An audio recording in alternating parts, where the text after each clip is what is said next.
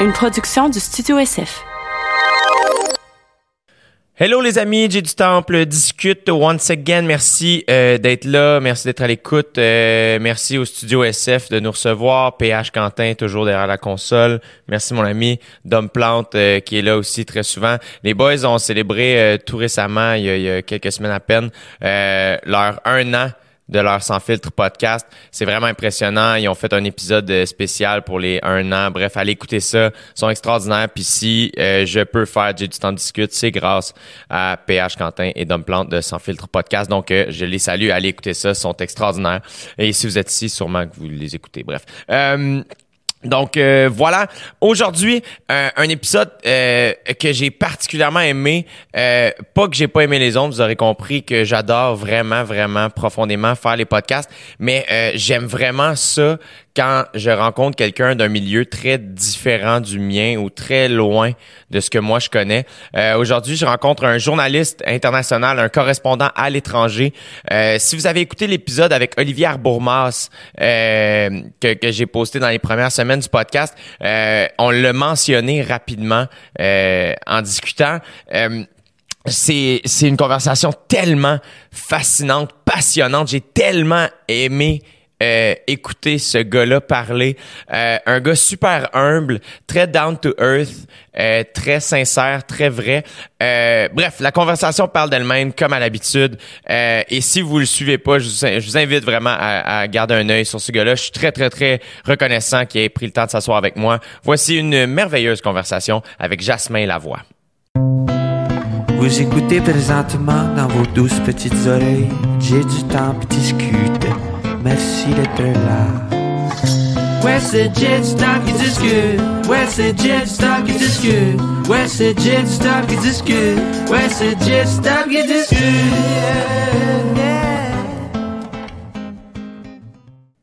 Jasmin Lavoie, je suis très heureux de te recevoir. Merci de me recevoir, Monsieur Jay. Ben, merci d'avoir accepté. Ça s'est fait quand même vite. Ah ouais. En plus, on s'est croisés à Oshaga. Mhm. Je t'ai demandé, parce que euh, j'ai reçu Olivier Arbourmas et euh, au podcast. Puis c'est lui qui, à un moment donné, on parlait de, d'un de ses milliers de projets qu'il a fait. Puis euh, à un moment donné, j'ai posé la question, je suis comme, tu t'es-tu senti en danger dans telle affaire? Puis il a fait, écoute, un peu, mais rien comme ce que Jasmin Lavoie a pu vivre. Genre, il t'a nommé tout de suite, je suis comme, faut que je l'invite au podcast. Puis euh, je me souviens, la première fois qu'on s'est croisés, c'était au Rouge-Gorge, si je me trompe pas. Oui, Avec- un peu sa brosse. faut Un peu sa brosse avec Uh-huh. Nick Ouellette, entre autres, et tout ça. Puis, euh, puis c'est ça, c'est Nick, je pense, ou Nabi qui avait fait comme Ah non, mais Jasmin, t'arrivais, je me souviens pas d'où exactement. Euh, Pakistan, ce fois-là. C'est ça, Ouais. tu venais juste d'arriver. Ouais, ça faisait pas longtemps, ouais. Puis j'avais commencé à faire du bruit, là, le show Ouais. que, que Nick avait, justement. Puis, euh, ouais, non, c'est ça. Écoute, ça avait été euh, une année, probablement l'année la plus intense de ma vie, là. Parce que c'est ça. C'est, oui, c'est une destination soleil, le Pakistan, mais pas celle à laquelle Non, on, c'est ça. on peut s'attendre au départ. Puis là, en ce moment, t'as quel âge? Euh, 30 ans. 30 ans. Ouais. Et tu viens du Saguenay? Ouais, Chicoutimi-Nord. Chicoutimi-Nord. Toi, toi c'est où, PH Chicoute aussi. Oh, OK, attention, là, là, il y a des gardes de clocher parce que c'est pas la même chose. Non? Il y a comme une rivière entre les deux. Ok, Chicoute puis Chicoutimi-Nord, c'est pas la même affaire. Non, non, non, vraiment pas. Moi, je suis pour la séparation de Chicoutimi-Nord du reste du Canada. Mais euh, écoute, mon rêve est encore à atteindre. Fait que t'as fait tout ton parcours. euh, ta famille, c'est. T'as un frère? J'ai un- deux frères, Deux frères? Puis j'ai des parents, c'est des restaurateurs au Saguenay. PH va certainement connaître le restaurant Sorrento Pizzeria à Chicoutimi. Et voilà, ses yeux euh, se mettent à Oui. baisser. C'est comme un peu une institution là, Ouais, en région. La Ben, pizza euh, poulet barbecue, ça n'a pas de sens. voilà, voilà. Dis le vegan aujourd'hui. Encore c'est une fois, je me réveille dans la nuit pour, euh, pour y penser encore. T'en as-tu pris une dernière avant de devenir vegan, même pas? J'ai même pas eu le temps. Ah, t'as pas eu le temps, man. T'es trop real. Il l'a fait à Bali, le Switch. C'est un vrai de vrai. Fait que, euh, grandi euh, la famille la plus normale au monde. euh, Vraiment, enfance la plus paisible euh, que tu peux imaginer. Euh, moi, je faisais du sport, en fait, quand j'étais jeune. Je T'es, euh, euh, t'es- entre les trois gars, t'es quel bébé? en bas, le plus Le petit. bébé? Ouais. OK. Ouais. Puis c'est ça, écoute, non, une jeunesse au Saguenay, euh, c'est assez tranquille, en fait, même si ça peut être ennuyant par moment. Euh, fait que c'est peut-être ce qui m'a poussé à plus tard aller voir un peu ce qui se passait ailleurs. Mais non, moi, quand j'étais jeune, en fait. euh, C'était le patinage euh, de, de vitesse, courte piste. Comment t'as découvert ce sport-là? Ben, étrangement, là, au Saguenay, on est une puissance mondiale en patinage de vitesse. Euh, écoute, on a eu genre Marie-Ève Drolet, on a eu Marc Gagnon, on a eu plein de médaillés olympiques qui ont fait ça. Fait que je pense que tu t'es petit cul, puis tu grandis là-bas, puis tu vois les autres faire ça, puis tu as envie de faire ça à ton tour. Mes frères l'avaient fait. Fait que ça a été super naturel pour moi de faire ça. Puis, euh, écoute, c'était vraiment ça ma vie quand j'étais jeune. euh, six fois semaine, euh, deux, trois heures par jour, jusqu'à 17 ans. Une vraie passion, là. Tu, tu pensais aux Olympiques, puis ah, ouais, donc. là. ah, c'était la seule chose qui m'importait quand j'étais jeune. En plus, étant comme, j'imagine, tu sais, du Canada, probablement que tu avais des bons coachs. À un moment donné, c'est comme tu y crois parce que crime, on vient de la place où on est pas mal les meilleurs. Là, fait que, Vraiment? Non, non, non, j'y ai cru. Écoute, quand j'étais jeune, j'étais dans les quatre meilleurs de ma catégorie en Amérique du Nord. Fait que, Ouais. Je, je- je m'en sortais bien. Mais après, quand j'ai vieilli, j'ai pas grandi aussi vite que les autres. Fait que là, j'étais rendu, mettons, dans les, dans les poches des meilleurs. ouais, c'est ça. Fait que je sais pas si je me serais rendu aux Olympiques, mais le rêve était un peu moins accessible plus tard. ouais. Puis les- le parcours scolaire, que, euh, même si ça paraît pas aujourd'hui, avec le métier que tu fais, bon, jo- journaliste, name it, euh, dans notre tête, un journaliste, c'est quelqu'un d'académiquement talentueux. Toi, c'était pas ton cas. Pas en tout. À cause du sport? Euh, je pense qu'il y a une partie de ça qui est à cause du sport. Ce que je me rappelle, c'est quand j'étais jeune puis j'étais dans mes cours, honnêtement, j'écoutais pas vraiment euh, parce que je m'imaginais justement gagner ça. une médaille aux Olympiques. Sais, C'était vraiment ça qui, me trillait à chaque jour. Euh, mais il y a aussi peut-être une partie de ça qui est un manque d'effort, whatever. Mais écoute, mes parents, j'ai toujours eu leur support, là, à toujours leur soutien. Ils étaient derrière moi puis ils trouvaient ça important que j'aille à l'école. Eux, ils sont pas allés longtemps non plus. Euh, mais je réussissais vraiment mal. Euh, Quand je suis arrivé au cégep, j'ai coulé tous mes cours. Tu t'es inscrit en quoi au cégep? Sciences humaines, pas de maths. Puis toi, ton but, c'était de faire quoi? À- à- dans le sens où tu disais, ah, je fais ça en attendant que le patin, ça y aille? Ou- Ouais, un peu. Écoute, je, je- je lisais le devoir quand même là, quand j'étais plus jeune. Tu sais, je m'intéressais euh, aux affaires publiques. euh, Est-ce que c'était une conversation à la maison, la politique, les affaires publiques, tout le kit? Pas tant que ça, non? T'as pogné ça où? Le devoir? Tu sais, je veux dire... Euh, ben écoute, mes frères, j'ai été influencé par mes frères plus vieux quand même qui ont, se sont mis à voyager. Euh, euh, mon autre frère est journaliste international aussi. Fait Ouais, j'ai écouté une couple d'affaires, puis ton grand frère a été comme après ça, je veux dire, t'as fait ton chemin, mais il a été une- quand même une bonne inspiration pour toi là. C'est clair, tu sais, je veux dire, t'es jeune, puis tu regardes autour de toi pour des inspirations, puis lui, c'en était une. Je trouvais ça cool ce qu'il faisait, tu sais, il, était, il habitait en Russie, il était tout seul, faisait ses trucs, puis il avait l'air bien. Fait que, euh, fait que ouais, ouais, ouais, c'est clair que ça m'a aidé, surtout à l'université, quand j'avais plus le patin, que je savais plus trop ce que je voulais faire de ma vie. Euh, boum, je suis rentré là-dedans. Mm. Fait que là, tu t'inscris en sciences humaines, pas de maths. Ouais. Un fiasco au cégep. Ça, je me relate beaucoup parce que moi, mon- ma première année de cégep, euh, je l'appelle mon année noire. Uh-huh. Euh, j'ai coulé des cours aussi. Moi, euh, puis, j'ai commencé par juste en couler un, c'était chimie. Puis j'étais bon à l'école. La première session, tu n'as coulé 1 sur 5? Euh, ouais, plus que ça, un sur six. C'est pas si mal. C'est pas si mal. La deuxième session, je n'ai coulé trois. En fait, le seul cours, mettons, de, sciences que j'ai passé, c'est chimie que j'ai repris. Puis je l'ai passé comme sur le cul. Puis euh, j'ai coulé mes calculs 2, mes maths, à comme 19 Puis ça, ça a été le déclic. J'ai dit à ma mère, je vais, garde, euh, sois choqué, fais ce que tu veux. Ouais. Je reprendrai jamais ce cours-là. Jamais que je vais retourner dans cette classe-là. Puis elle a juste fait, Chris, c'est le cégep, man. Prends un, prends un, prends un programme, puis finis-le, c'est Ah. tout. Puis là, j'étais allé en Orélette. Ah. Ce que tu as fait un peu aussi, quand tu as lâché le patin, toi, ça a fait OK, là, c'est fini, qu'est-ce que je fais? T'étais- T'étais-tu découragé? T'avais-tu de la peine? Y a-tu quelqu'un qui t'accompagnait là-dedans? Comment, tu sais, comme, qu'est-ce qui, qu'est-ce qui a fait que le déclic s'est fait? Hey, faut que je lâche le patin et que je me mette à l'école. C'est justement, c'est au cégep, c'est juste j'ai coulé trop de cours. Moi, euh, tu parles de un cours sur six, j'en ai coulé 5 sur 5 la première session, y compris mon cours de natation. Hein? Ouais, j'ai coulé mon cours de natation. euh, je sais pas comment j'ai fait, là, j'y allais pas assez, je pense. Surtout parce que j'étais en compétition, mais whatever. Ouais. Euh, puis, la deuxième session, je n'ai coulé 3 sur 5. Puis, le déclic, ça a été que le cégep de Chicoutimi, ils m'ont dit on te reprend pas à temps plein en sciences humaines. Puis là, j'ai fait, attends, là, je, je suis rendu là dans ma vie, mettons, ça se peut pas. Ouais. Fait que c'est là que j'ai pris une grande marche, je pleurais, puis euh, je suis revenu chez nous, euh, puis j'ai dit à mes parents, c'est beau, c'est fini, je lâche le sport, puis euh, je me consacre. T'avais aux quand même cette responsabilité-là de, de prendre cette décision-là par toi-même. Tu Il a pas fallu. Moi, il a fallu qu'il y ait du monde qui me dise Hey, comme, get your shit together. Tu sais, Toi, t'as eu comme cette lucidité-là, genre de. Cette espèce de responsabilité-là de faire Hey, attends. Euh, un peu, oui, mais c'est aussi parce que ça faisait des années que mes parents me martelaient euh, tes poches à l'école, puis il faut que tu sois meilleur parce que c'est important à l'école. tu sais. Puis euh, je veux dire, ils me le disaient d'une manière très positive, Ouais, mais, ouais. mais ça reste que c'est ça. tu. Je savais à quelque part, là, je comprenais pas tout ce qui se passait autour de moi, mais je savais que pour une raison inexpliquée, c'était important que je me rende à l'université. Fait que là, t'as-tu continué ton cégep à Chicoutimi? Non, je suis allé à Jonquière. Ok, voilà, c'est ça. en sciences humaines. Euh, puis là, je- tu sais, j'ai- ça a été, ça a vraiment pas été un long fleuve tranquille. là. J'ai recommencé par en bas, puis tranquillement, pas vite, j'ai réussi à finir mon cégep. Euh, Les cours qui t'intéressaient le plus au cégep, c'était? Euh, ben, la politique, évidemment. Euh, puis, euh, ouais, ben écoute, bizarrement, j'ai un peu le français parce que je me suis amélioré tranquillement. Je faisais plein de fautes, euh, même en sortant du cégep, là, tu sais, c'est- ça. Fait que oui, ces deux branches-là un peu plus. Je me suis même impliqué un peu en politique quand j'avais cet âge-là. ouais. Tu faisais quoi? J'étais avec Sylvain Godreau, là. J'étais comme son représentant jeune dans sa circonscription. Ouais, ouais, j'ai fait ça une couple de mois, mais après ça, je suis allé à un congrès, genre du PQ, puis j'ai haï ça, là. Mon gars, là, sérieusement, j'étais pas bien. C'était où? Euh, C'était à Saint-Hyacinthe, je pense. OK. J'avais, euh, ben, je devais avoir 17 ans à ce moment-là. Puis à ce moment-là, mettons, t'avais-tu des amis qui disaient, il faut qu'on est là, tu sais, c'est toi qui trouvais ça? Euh, écoute, je suis plus sûr comment je suis embarqué. Non, non, je pense que. Ah oui, c'est ça. C'est genre, écoute, je pense que j'étais bénévole à une soirée bénéfice au cégep de Jonquière. Puis là, il est arrivé, puis il m'a donné son code. Puis j'ai dit, moi, j'aimerais ça être avec toi. Puis ton représentant jeune, il m'a dit, OK. Puis j'ai fait de la, la politique comme ça, un peu euh, partisane. euh. Qu'est-ce que tu faisais pour, euh, comme... Ben, écoute, j'assistais à des meetings une fois par mois où on pensait à comme quelle serait la prochaine plateforme du PQ, puis des affaires comme ça. À ce moment-là, euh, je veux dire, Sylvain Godreau, c'était encore un, un jeune député. Là. C'était pas quelqu'un de connu autant qu'aujourd'hui. Euh, mais c'était super intéressant, honnêtement, de comprendre ça, comment ça fonctionnait. Euh, mais mais c'est ça. C'est un jour, on est allé à l'espèce de congrès national du Parti québécois. Puis là, il y avait des luttes internes dans la faction des jeunes péquistes.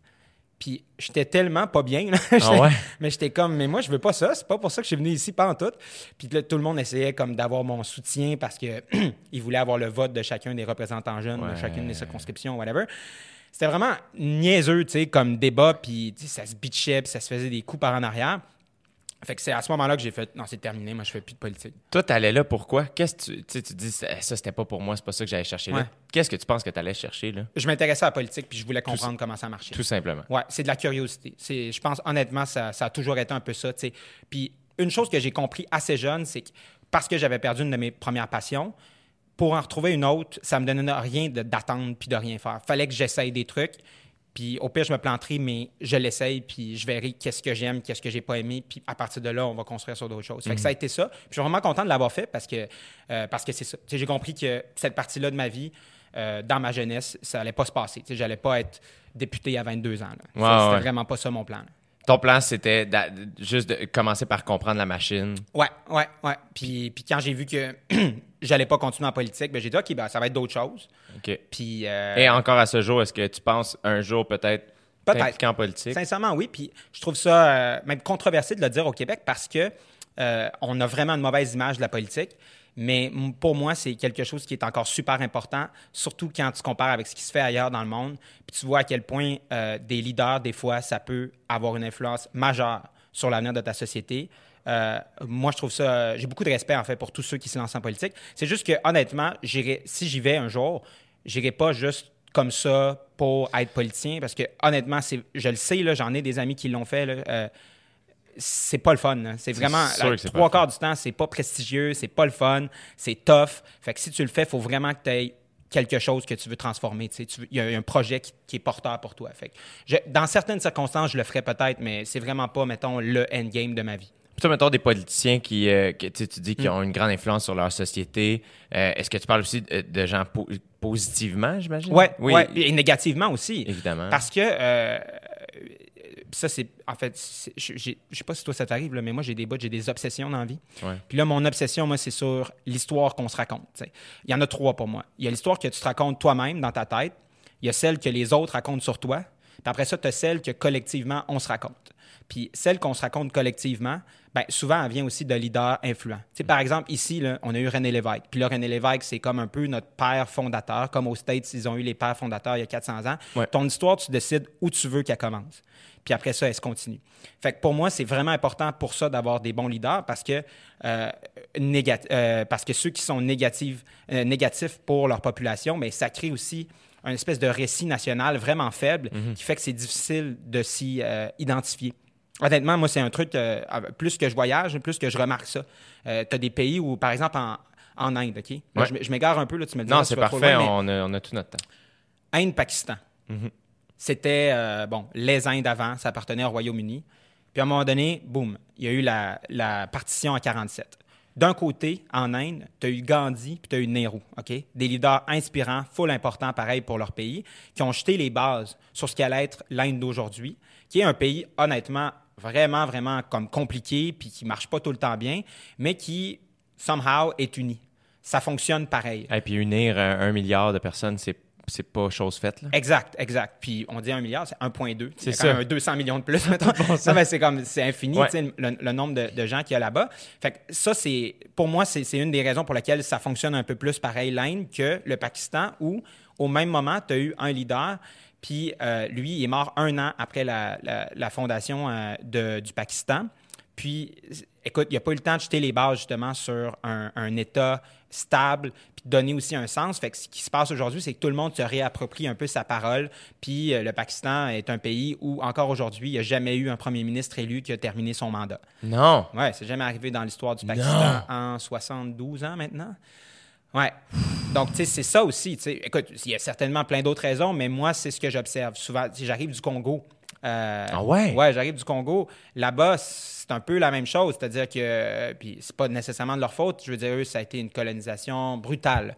Euh, les, les Belges ont, ont décidé de, de coloniser ce coin-là du monde, puis surtout d'unir des espèces de, de royaumes ensemble qui n'avaient pas nécessairement rapport, puis d'en faire un pays. Puis après, tu te retrouves, boum, la, la- la fin de la colonisation, on fait un pays avec des partis qui n'ont pas nécessairement rapport ensemble, puis pas de leader non plus vraiment fort pour être capable d'unir tout ça, puis créer une histoire commune et un sens, en fait. Euh, tu sais, comme...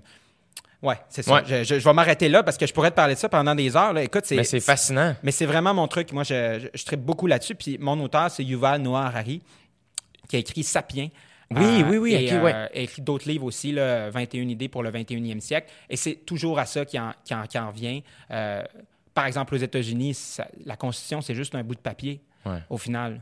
Mais pourquoi tout le monde y, y adhère aujourd'hui? C'est parce qu'il accepte l'histoire qui est derrière ça. Ouais, ouais. Est-ce que tu trouves que c'est. Donc, ça prend ça, mais il faut que l'histoire soit bien partie. Exact. Puis qu'elle elle- elle- elle- elle soit positive aussi. Tu sais, nous, quand on se ramène à René Lévesque, c'est positif. C'est c'est quelqu'un qui était là pour les bonnes raisons en politique. C'est quelqu'un qui a été là quand même puis qui a fondé l'État qu'on connaît aujourd'hui. Après, ça a un côté pervers où on est un peu nostalgique puis on veut tout le temps refaire le remake de Passepartout. Mais Ouais. je veux dire, on, on- on- on- on peut regarder dans le passé puis être inspiré pour aller par en avant après, je pense. Ouais, puis c'est récent en plus. C'est ça l'affaire, c'est que notre histoire est tellement jeune que tout est à faire un peu, j'ai l'impression. Ben, l'histoire, tu commences où tu veux. On ça. nous, on a commencé il y a 400 ans, 400 quelques, euh, Ouais. quelques années, mais il y avait déjà des Amérindiens ici avant. Euh, puis, mais, mais dans nos livres d'histoire, euh, à l'école, on la commence il y a 400 ans surtout. Donc, moi, je trouve ça vraiment intéressant de- d'essayer de, comprendre justement tout ça. Puis c'est aussi, tu vois là aussi euh, comment il y a de la manipulation aussi derrière. fou. euh, la manière dont on se raconte l'histoire. Tu sais, Make America Great Again, euh, c'est aussi l'histoire, que Trump a décidé de raconter. C'est de dire, ah, mais on était tellement mieux avant, puis c'est vers là que moi, je vais, je vais, je vais retourner. Puis ça appelle à des sentiments chez les gens, Ah ouais. beaucoup plus que les faits. C'est fou. C'est Hmm. c'est fascinant. Je trouve ça tellement fascinant. Je suis vraiment content que tu sois là parce que j'ai l'impression d'apprendre. Puis ça, je trouve ça cool. Comment, mettons, si on retourne en arrière, parce que je veux tout savoir sur tes, les- tous tes voyages que tu as fait récemment, euh, quand, mettons, euh, t'es rentré, comment tu as commencé euh, ton apprentissage de tout ce que tu es en train de me raconter? Mhm. C'est-à-dire que ton apprentissage euh, de l'histoire, de la politique, euh, de, de la géographie, comment t'as- t'es rentré dans ce monde-là? C'est-tu à l'université? C'est-tu par tes lectures? C'est-tu un mélange de plein d'affaires? J'imagine que oui. Ouais, c'est un mélange de plein d'affaires, mais ça commence à l'université pareil. J'ai fait sciences politiques à l'UCAM. Euh, puis, euh, puis c'est ça. C'est à partir de là j'ai commencé à avoir mon show de radio, puis à commencer à m'intéresser plus au journalisme. Puis euh, ben, c'était aussi le moment où Internet est devenu plus accessible, sincèrement. Puis j'ai commencé à beaucoup regarder des choses en ligne. Honnêtement, j'ai pas de comme tu sais un mètre à penser. Moi, je fais beaucoup de cherry picking. tu sais. Je, OK. je, je vais prendre une partie de la pensée de quelqu'un, puis je vais vraiment m'y intéresser, puis je vais continuer là-dedans. Je pense à Michel Onfray, par exemple, qui est un philosophe français que j'aime un peu. Il y a certaines choses que j'aime, mais après ça, quand il s'en va euh, faire des attaques personnelles contre une envi- environnementaliste de 16 ans, je l'aime moins, tu sais. Ouais. Fait qu'il y a ça aussi, tu sais. Mais, mais moi, je crois à ça. Je crois qu'il y a- il y a des gens qui disent des niaiseries, mais que ça peut aussi avoir une partie où ils disent des affaires intelligentes, puis j'essaie juste de prendre cette partie-là où ils sont intéressants. Est-ce que justement tu trouves ça dur peut-être dans, dans le milieu politique euh, à quel point euh, tu peux la conversation est toujours fragile? Mettons quelqu'un qui est très controversé, qui a une pensée un peu euh, tu sais à l'encontre de la pensée populaire. m- Mais que peut-être qu'il y a une partie qui est intéressante. Tu peux comme pas dire que tu trouves ça intéressant parce que ça vient de quelqu'un qui, qui est pas vraiment aimé. Ouais. Je me trompe-tu? ou- Non, non, je suis vraiment d'accord avec toi. Puis ça, c'est dommage que ce soit comme ça. Mais je pense que c'est une réaction euh, un peu humaine. C'est Ouais, comme ça. On- si on n'aime pas la personne, on n'aimerait pas ce que. On va pas être porté à écouter tellement ce que cette personne a dit. Mais oui, je suis tout à fait d'accord. Euh, en même temps, j'essaie de voir quelqu'un, mettons, avec qui je suis pas du tout en accord, puis de voir une partie. J'essaie de penser à un exemple, Ouais. puis j'en ai pas nécessairement. Au Québec, là, par exemple, je veux dire, je suis pas tellement en accord avec ce qu'Éric Duhem dit à peu près tout le temps. Ouais.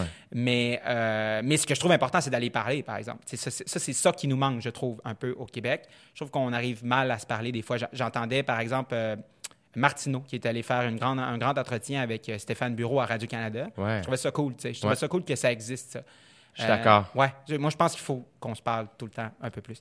Euh, ouais, c'est sûr. Parce que parce qu'après, tu réalises, c'est ça, que même si tu n'aimes pas les idées de quelqu'un, normalement, la plupart du temps, c'est un bon gars, tu sais. Il faut faire la part des choses, puis on mélange souvent ça. Mais surtout, c'est que c'est facile à l'ordinateur ou loin de quelqu'un de le bâcher face à face. Ouais. Tu vas, habituellement, tu vas être pas mal plus poli, tu sais. Fait que ça devient une conversation vraiment plus intéressante, plus humaine, euh, puis plus nuancée aussi, Est-ce que tu le vis, toi, un peu? As-tu beaucoup de bashing en ligne ou pas tant que ça? Euh, c'est fascinant euh, où mon bashing est. Ouais. Moi, mettons,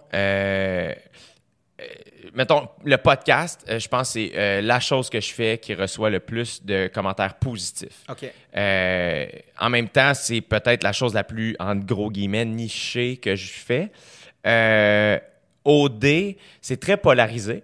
Ah ouais. Euh, mais je suis comme le joueur chanceux dans OD. Tu sais, les candidats, mettons, PH pourrait en, en parler, mais tu sais, les candidats, c'est comme plus sweet and sour. Moi, je suis comme le, le, le sweet dude dans Patente. Je suis comme un, vraiment chanceux dans le rôle. c'est. Fait que moi, dans Occupation Double, je me fais pas trop ramasser. Curieusement, la chose qui m'est la plus chère, c'est mon stand-up.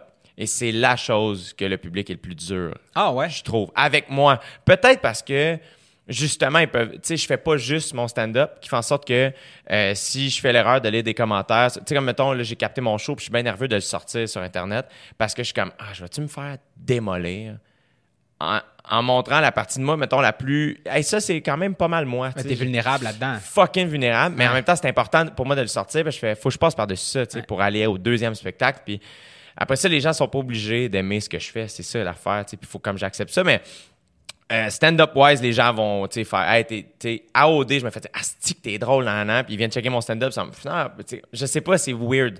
Mais c'est vraiment juste sur Internet. Pas en vrai. T'as pas ces commentaires-là en vrai. non, en vrai, ça arrive pas. En vrai, souvent, ça va plus être comme, Chris, je suis venu voir ton show, je peux-tu être honnête? Ouais. J'avais vraiment aucune attente. Chris, finalement, t'es drôle. Si je pensais pas que t'étais drôle. Ça va être l'inverse. Je sais pas, c'est bien space. C'est le même genre de monde qui vient te voir en, en show puis qui écoute OD ou. euh, c'est- ça qui est, qui est, qui est fascinant, c'est que de la télé, comme le podcast, Ouais. je, euh, je suis pas témoin de qui qui le consomme. Ah ouais, qui fait en sorte que je, je rencontre le public qui vient voir mon show. Et oui, il y a une, une grande partie de ça qui m'a connu à Occupation Double, euh, mais c'est pas l'entièreté de la crowd OD qui vient.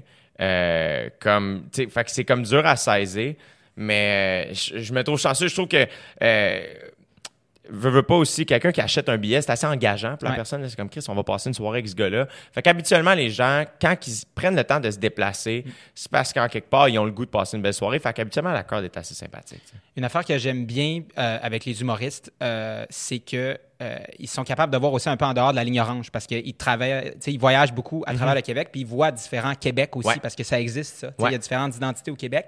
Ça, je m'entends tout le temps bien en général avec les humoristes parce qu'il y a ça. Il y a, y a- il y a cette compréhension-là que le monde ne s'arrête pas après Jarry. Ouais, mais c'est, tellement le fun Ouais. aller à Chibougamau puis voir la réalité de Chibougamau. Hey man, j'étais allé là cet hiver, puis tu sais, on déjeune, puis nous autres, on, on finissait, on s'en allait, le show était la veille, puis la, la, la, la serveuse aurait ça comme crème, vous partez à bonne journée, il annonce moins 50 aujourd'hui.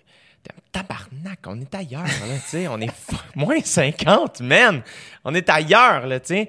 Puis euh, c'est, vraiment une autre affaire. Tu tu vois, ben justement, vous, tu tu viens du Saguenay-Lac-Saint-Jean, tu moi, je tombe en amour avec le Québec en faisant la tournée. T'arrives, euh, le, le monde est chaleureux, le monde est. Tu sais, moi, me faire dire, hey, merci, t'es fin d'être venu jusqu'ici. Faire, dude, t'as acheté des billets pour venir me voir. Toi, t'es fin d'être venu, tu sais.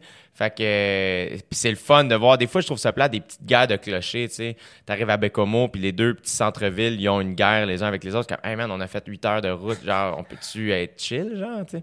Mais, mais oui, en effet, je suis d'accord avec toi que. Mais les priorités des gens, en fait, changent aussi beaucoup. Ouais. Oui, oui, oui, ça c'est sûr. C'est sûr. La réalité, moi, à chaque fois, je suis comme, pour eux, mettons, aller à New York, c'est une c'est autre chose, là.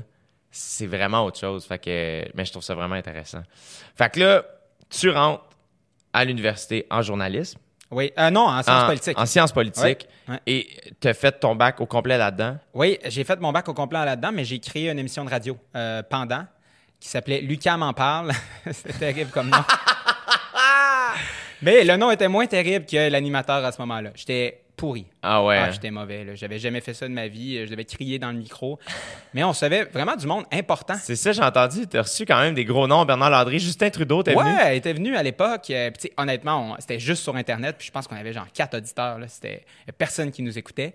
Qu'est-ce que Euh, t'as. Comme, quand tu as rencontré, mettons, Justin Trudeau, Ouais. qu'est-ce que. Est-ce qu'à ce moment-là, tu t'es dit. Est-ce qu'il voulait devenir premier ministre à cette époque-là? Il disait-tu? Hey, je suis plus sûr, là, parce que c'est en 2009-2010. euh, je pense qu'il était député. Puis non, je suis pas sûr qu'il il disait ouvertement encore qu'il voulait être euh, premier ministre. Non, c'était avant ça. C'était avant le podcast aussi, d'ailleurs. Oui, c'est ça, c'est Ouais. ça. Comment, euh, comment et toi, toi qui voyages beaucoup, qui parles de politique partout où tu vas, euh, comment il est perçu dans le monde, Justin? Rockstar. Ah ouais, hein? Vraiment. Ouais. Ah ouais. Puis écoute, ça, ça nous donne un, un espèce de soft power, là, qui est un concept vraiment intéressant en politique internationale, qui est juste l'image qu'on peut se faire d'un pays. Tu sais, par exemple, les États-Unis, ils sont vraiment euh, forts en musique, euh, en, en comédie, whatever, les Ouais. films. Ouais. Toute la culture américaine est très, très présente. Ben, pour nous, si tu dis que tu es Canadien, les gens, les chauffeurs de taxi euh, au Nigeria ou ben au Pakistan, ils disent comme Ah oui, Trudeau, Trudeau, je veux aller au Canada. Ah C'est ouais, hein? vraiment ça. Ça a donné une image super positive du Canada à l'étranger. Je me rappelle même au Pakistan, il y avait des. Eux, ils, ils- ils font des peintures sur leurs camions. euh, leur- gros euh, 10 roues, là, par exemple. Mm-hmm. Puis il y avait des camions euh, peinturés avec Justin- la face de Justin Trudeau dessus. Euh, c'est une rockstar. Ah! Ah ouais, ouais. Juste parce que les gens sont comme crime, j'aimerais ça à- aller au Canada. J'aimerais ça. Tout le monde va aller au Canada. Ben, Ouais, ouais. D'ailleurs, c'est le meilleur indicateur quand tu es dans un pays puis tu veux savoir à quel point ça va mal. là. Tu rentres dans un taxi, tu dis que tu es Canadien. Trois fois sur quatre, là, si la personne te répond Ah ouais, moi j'aimerais ça aller au Canada, émigrer au Canada, ben, tu te dis OK, ça veut dire qu'économiquement ici c'est difficile puis les gens cherchent à aller ailleurs. Ça m'arrive tout le temps. Sincèrement, euh, ouais, au Nigeria où j'ai passé quatre mois au début de l'année, je, je prenais des taxis à tous les jours. Puis sincèrement, c'est pas mal à tous les jours où les gens me disaient Moi, je veux venir vivre au Canada. Wow. Ah ouais, c'est- c'est c'est- c'est fou quand même. On, on réalise pas toujours, là, mais le trois quarts de la planète voudrait venir vivre au Canada, sincèrement, si- s'il y en avait la chance. Qu'est-ce que tu penses, toi, de l'immigration ici au Canada? Je- c'est intéressant que tu me poses la question parce qu'au Nigeria, j'ai assisté à quelque chose de vraiment intéressant. J'ai suivi un, un consultant en immigration qui, était, qui s'était déplacé du Canada euh, jusqu'à Lagos, puis il recevait des gens, donc des Nigérians, qui venaient puis disaient Moi, je veux venir vivre au Canada, comment je fais? Puis moi, j'étais assis à côté de lui, donc c'était une table. Puis là, tu avais moi ici, tu avais lui à côté, puis tu avais la personne qui arrivait puis qui disait OK, moi, je veux venir au Canada, puis là, il leur posait des questions. Fait que j'ai vraiment pu comprendre comment ça fonctionnait, qui on choisissait. Fait que par exemple, tu as quelqu'un qui arrive, puis euh, un monsieur, il parle très, très bien anglais, euh, c'est un ingénieur, il a une bonne profession, il a de l'éducation. Puis là, il dit OK, tu as quel âge? Le monsieur il répond 46 ans. Il dit Ah, ben, t'es trop vieux, désolé. Le monsieur, il se met à pleurer, puis il s'en va. Non! Ah, ouais. Non! Deux minutes après, tu as un autre monsieur qui arrive. Tu sais, il sent pas très bon, euh, il a l'air d'une classe un peu inférieure, euh, il a l'air assez âgé. Fait que là, moi, je me dis, sais, c'est sûr qu'il n'y aura pas de chance, lui, malheureusement. On doit prendre juste les gens vraiment éduqués. Là, il dit, Euh, qu'est-ce que tu fais comme profession? Moi, je suis fermier, monsieur. Là, il fait, ah ben, on a besoin de fermiers au Canada, en Saskatchewan. Écoute, euh, ça va bien se passer. Prends mon WhatsApp, puis on reste en contact. Tu as des chances de rentrer au Canada. je suis comme, OK. Direct comme ça. Ah ouais. Là, plus tard, il y a un Indien, il y avait un Indien qui habitait euh, au Nigeria. Euh, il arrive, monsieur assez âgé aussi, euh, pas nécessairement de, d'autres scolarités ou whatever. Fait qu'il dit, écoute, je pense que tu n'auras pas de chance de rentrer au Canada. Il dit, à moins que, t'aurais-tu comme 100 000 à investir au Canada demain matin? Euh, puis la personne d'origine indienne, elle lui dit Ah oui, oui, moi j'ai ça. Bon, ben c'est correct, on va être capable de te faire rentrer. Fait il y avait comme plein d'affaires de même où tu étais comme OK. Fait que finalement, on prend les scolarisés jeunes, on prend ceux qui ont vraiment beaucoup d'argent ou des professions dont on manque vraiment beaucoup de gens. Fait que ça, ça. euh, Écoute, fait que pour revenir à ta question, c'est un long détour encore, mais. euh, Mais c'est fucking intéressant. Ouais, c'est- c'est que je trouve que notre système nous avantage vraiment beaucoup, sincèrement. Puis, ultimement, là, la réflexion que je me suis, pose- euh, que je me suis posée après ça, c'est hey, si j'étais contre l'immigration, mettons, là, mon meilleur argument, ce serait de dire on prend juste les meilleurs là-bas, puis on n'aide pas nécessairement les pays là-bas. Non, mais c'est vrai. Je, je suis pour l'immigration, mais si j'étais contre, c'est- le meilleur argument. Là. Eh ouais. qu'on les aide pas tant que ça. J'ai fait un reportage euh, pour euh, Le Monde euh, sur l'exode des médecins au Nigeria. Puis c'est 9 médecins sur 10 qui quittent le Nigeria. Pour aller travailler ailleurs. pour aller travailler ailleurs. Euh, c'est des gens qui ont été formés par un État euh, déjà défaillant, puis qui a vraiment besoin de médecins, puis où tous les médecins s'en vont au Canada, au Royaume-Uni, euh, en Arabie Saoudite, à plein d'autres endroits. Fait que tu te dis, écoute, on aide-tu vraiment ce pays-là en prenant leurs médecins? Pas nécessairement. Puis nous, est-ce qu'on accepte leur diplôme quand ils arrivent ici? Ben oui, ils ont des équivalences à faire, c'est sûr, c'est pas parfait non plus. Mais, euh, mais ça reste que, tu sais, je veux dire, on prend vraiment les meilleurs. Fait que c'est ça, tu sais, au, au final, euh, l'immigration canadienne, c'est vraiment à notre avantage, clairement. Hmm. Puis quand les, médecins, mettons, nigériens quittent parce que là-bas, la situation, c'est pas assez payant faire ça, c'est dangereux? C'est pas payant. euh, c'est ben, pas autant qu'ici, par exemple, mais c'est aussi que les conditions sont très, très difficiles. Je veux dire, tu manques d'électricité par moment, tu n'as pas les équipements nécessaires, tu as beaucoup de patients à voir. Le Nigeria, c'est quand même le, le plus grand pays d'Afrique. Il y a 200 millions de personnes. Ouais, donc euh, donc c'est clair que puis c'est un gouvernement aussi, écoute, euh, corrompu, euh, qui a de l'argent, mais qui le redistribue très, très mal. Donc, c'est aussi beaucoup de frustration. Fait la vie est juste beaucoup plus simple aussi si tu vas vivre en Occident. Donc, moi, je peux pas les blâmer. Je, puis, je, je comprends le, le- le besoin d'autodétermination, de vouloir aller vivre dans des pays où la vie est meilleure. Euh, non, c'est ça. Je peux pas les blâmer individuellement, mais c'est les raisons pour lesquelles ils vont quitter souvent. Puis mettons, quand t'entends des Québécois dire, voyons, il y a trop d'immigrants, on va se faire envahir, nanana, qu'est-ce que tu penses de ça? Ben moi, ce que je pense, c'est que c'est encore là l'histoire qu'on se raconte. Parce que Ouais. euh, je disais, euh, en fait, récemment, j'ai- j'écoutais un- une longue en- récit avec euh, Serge Bouchard sur Radio-Canada et il parlait beaucoup de l'immigration, lui, et il disait une chose. Il disait, si tu regardes l'histoire de l'humanité, l'immigration, c'est pas l'exception, c'est la norme. Ouais. On est toute partie de l'Afrique, puis après ça, on a bougé ailleurs. Fait que si aujourd'hui, quelqu'un s'impose le droit de dire t'as pas le droit de venir chez nous, c'est lui l'exception, c'est pas la norme. Donc pour moi, c'est un peu ça que je pense. Mais je comprends très très bien d'où ça vient, par exemple, sincèrement. Ça vient des peurs, puis ça vient de plein d'autres affaires, euh, mais, mais, euh, mais je suis pas d'accord avec lui. De là où je trouve euh, ton métier est super important pour faire connaître les différentes cultures, les différentes réalités, puis de, le travail journalistique est super important. J'imagine que tu donnes cette rigueur-là aussi de faire. Moi, c'est là où, mettons, quand j'ai su que, que tu allais venir, je, je me suis imaginé, je suis comme. Tu sais, moi, des fois, les gens vont me dire, Hey, ça doit être stressant, tu sais, faire un spectacle, nanana, devant du monde, whatever. Puis, puis oui, tu sais, ça peut l'être, mais après ça, je suis comme, ultimement, le pire qui peut arriver, c'est que ça rit pas ou je compte une joke qui choque du monde, mettons. Toi, ton métier, tu peux pas le prendre à légère. J'imagine. Tu dois te donner une rigueur où c'est comme, hey, attends, quand je dis quelque chose, les gens me croient, faut que ce soit comme toute la vague des fake news, je- ça doit, ça doit te choquer? Ouais, vraiment, vraiment beaucoup. Ça, ça nuit au, métier de journaliste? Ouais, beaucoup. Ouais, ouais, parce que parce que c'est comme un monde dans lequel la vérité a moins d'importance qu'avant. C'est plus le ressenti, les émotions. Tu sais, Trump, il joue beaucoup là-dessus. Ouais. Puis d'autres aussi populistes, euh, d'ailleurs, qui se sont inspirés de Trump et qui étaient là avant, euh, ont, ont toujours fait ça aussi. Donc oui, ça me choque, mais en même temps, moi, j'ai quand même l'impression de faire partie de l'équipe des bons, de ceux Ouais. qui poussent dans le bon sens pour qu'on ait de, de l'information puis que, que les gens ça, soient un peu plus et mieux informés sur ce qui se passe ailleurs. Ouais. Est-ce que tu sens euh, euh, qu'il y a quand même une majorité de journalistes que tu rencontres que c'est ça? Ah ouais, vraiment. Ouais. Oui, oui, oui. Non, non, écoute, puis sincèrement, moi, je crois encore beaucoup aux médias traditionnels. Euh, je pense que, grosso modo, le travail qui se fait là-dedans est excellent. Euh, c'est les moyens qui ont diminué beaucoup. Puis c'est aussi euh, l'arrivée, c'est ça, d'autres médias alternatifs qui ont peut-être pas toujours la même rigueur aussi. Euh, puis ça, c'est ça, c'est flagrant aussi, ouais. Puis c'est là où je pense que c'est c'est ça qui, qui doit être le plus choquant, peut-être de votre côté, ou le plus difficile, c'est que ça, euh, la responsabilité tombe entre les mains du citoyen. C'est à nous autres de varier nos, nos lectures, nos, où on va chercher notre information. Puis c'est là où je pense que, est-ce que tu crois qu'il faut plus éduquer là-dessus?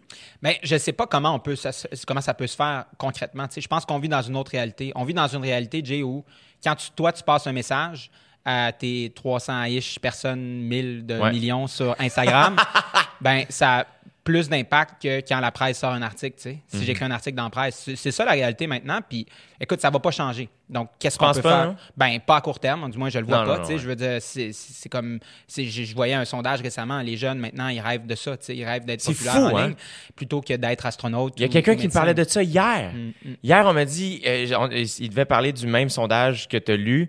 Euh, C'était-tu le- le- le- la Chine, le Japon, Ouais. le Canada, puis le UK? Ouais, il y avait quelques pays, ouais. puis genre, je pense que c'était Canada, UK, les États-Unis, c'était YouTuber en premier, puis il y avait le Japon, je pense que c'était plus euh, être astronaute puis être prof. ça, ça m'a brisé le cœur un peu. Ben ouais, mais euh, en même temps, je pense que si. En même temps, je participe à ça, là, dans le sens.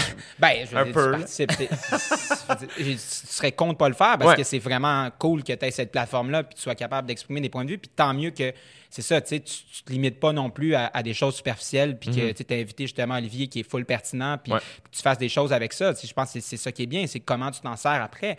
Euh, mais, euh, mais ouais, c'est c'est- c'est ça, c'est le monde dans lequel on vit maintenant, puis il faut, faut commencer à, à l'apprivoiser. Toi qui vois justement le monde dans lequel on vit Ouais. présentement, euh, est-ce que tu trouves ça dur de pas te décourager? Bon, deux affaires. La première, je pense que dans toute l'histoire de l'humanité, il n'y a pas eu un meilleur moment pour vivre que maintenant. Il n'y a jamais eu autant peu de pauvreté, jamais eu autant peu de guerre, jamais eu autant peu de... euh, euh, euh, la médecine n'a jamais été aussi bien, autant des enfants, moins de famine. Honnêtement, là, les indicateurs, ils sont positifs. Puis ça, c'est génial. Ce qui a changé, par contre, c'est euh, on est beaucoup mieux informé qu'avant. Euh, S'il y a eu une bombe qui a explosé euh, dans un coin du Yémen, ben deux heures après, on a l'image puis on voit euh, la- l'atrocité qui s'est passée là-bas. Donc, on est plus exposé à ça aussi. Donc, je pense que ça crée une espèce de, de fausse réalité un peu où on a l'impression que tout va vraiment mal, mais sur papier, sincèrement, ça va vraiment bien. Euh, c'est beaucoup plus simple qu'avant. Les- La classe moyenne n'a jamais été aussi riche aussi. Euh, je veux dire, les- les jeunes ont, ont beaucoup plus de moyens, peuvent faire beaucoup plus de choses que la génération précédente. Donc, d'un côté, je trouve que le monde va vraiment bien, mais il y a clairement des choses qui me préoccupent. Yuval Noah Harari en parle beaucoup. Il parle de trois choses au 21e siècle qu'il faut Sapiens? absolument régler. Oui, dans Sapiens. Il en parle aussi dans 21 euh, problèmes pour le 21e siècle.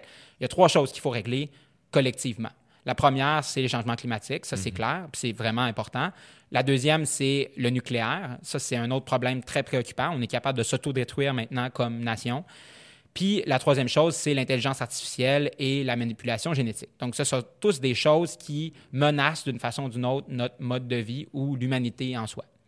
Ce qu'il dit aussi, par contre, c'est que c'est pas réglable par des pays. Donc, par exemple, tu as bien beau construire un mur entre le- euh, les États-Unis puis le Mexique, ça va pas changer rien au changement climatique, euh, ni à l'automatisation, euh, ni à d'autres problèmes qui peuvent survenir. Une bombe nucléaire aussi, ça peut pas- passer par-dessus Ouais. un, un- un- un mur.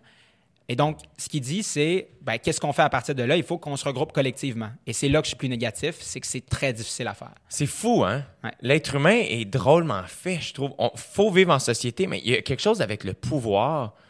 J'ai l'impression, tu sais, que, que ça, ça semble, de ce que je vois, puis du peu que je connais, c'est que ça semble tellement grisant que ça fait en sorte que le monde vire fou, tu sais. Le pouvoir, l'argent, euh, tu sais, puis je trouve que on sait pas grand-chose. Oui, c'est vrai. Écoute, mais, mais tu sais, j'arrive, euh, j'ai fait un premier contrat avec les Nations Unies, euh, justement au Congo puis à Genève. Ah J'ai ouais, fait, hein? euh, j'ai fait des communications pour eux. Comment, comment, comment ça s'est pas... Comme, comment, c'est eux qui t'ont approché? C'est toi qui non, j'avais appliqué? sur un poste. Puis tu sais jamais vraiment trop comment ça marche aux Nations Unies. C'est un peu compliqué, mais finalement, ils m'ont appelé. Ils ont fait Ouais, on aurait besoin de quelqu'un en communication. C'est pour ça que je suis allé au Congo, puis après, je suis allé à Genève. euh, tu sais, là, dans la salle où tu vois, là, avec les petits papiers, le Canada. dans- Ouais, ouais, ouais. Bon, ben, c'est ça. J'ai fait un, un truc pour eux. Je peux, je peux t'en parler si tu veux. là, Oui, mais oui, oui. euh, mais mais, mais je, te, je, te, je te parlais de ça pour te dire que j'ai compris un peu plus comment le monde, justement, fonctionne, parce que c'est une grande organisation. Puis ce que j'ai constaté surtout, c'est que sincèrement, c'est pas mal moins compliqué qu'on le pense. C'est pas mal moins bien organisé. Il y a beaucoup, beaucoup de, de dysfonctionnement là-dedans. Puis, euh, puis c'est ça. C'est lent, puis ça avance pas vite. Puis c'est pas tout le monde qui est compétent non plus. Euh, moi, je trouve ça vraiment important que ça existe, mais je pense que ça a besoin de certaines réformes. Fait, quand tu me dis on connaît pas trop ce qui se passe dans le monde, je te dis t'as raison, mais quand tu finis par le connaître un peu, finalement, c'est peut-être pas si bien organisé que tu le penses. C'est les gens, ils font un peu ce qu'ils peuvent, même en situation de, de, de- de pouvoir. Ouais. Mais les Nations Unies, tu trouves ça primordial? Vraiment. Oui, oui, parce que, parce que justement, tu sais, quand je te disais que les problèmes qu'on a là, les, les trois Ouais. problèmes qu'on a à régler pour le 21e siècle, il faut que ce soit fait par l'entièreté du monde. Ben, les Nations Unies sont là pour ça. Il faut de la coopération un peu plus entre les pays. Parce que je te donne un exemple concret. Ouais. La manipulation génétique, OK? C'est-à-dire euh, changer quelque chose là, dans. je ne suis même pas capable de te le dire, là, mais mettons, devenir, euh, je sais pas, là, tu, tu vas avoir les yeux bleus plutôt qu'avoir les yeux. Voilà. Ouais. Ça soulève beaucoup de questions éthiques. Mais pour l'instant, les pays sont en compétition. Fait que le- les États-Unis, ils vont pas juste arrêter de développer la manipulation génétique parce qu'ils se disent si on le fait pas, la Chine va le faire, puis on va avoir deux, trois ans de retard sur eux technologique. Donc, ça, ça fait qu'on ne se pose pas de questions éthiques sur OK, est-ce qu'on veut être capable de cloner euh, euh, Jay dans deux, trois ans? C'est ça aussi. Fait que ça se peut pas. Il y a une compétition entre les pays qui fait que euh, toutes les questions plus importantes passent en deuxième. Même chose avec le réchauffement climatique. Euh, tu- je, je disais quelque chose récemment, euh, Narendra Modi, le président de l'Inde.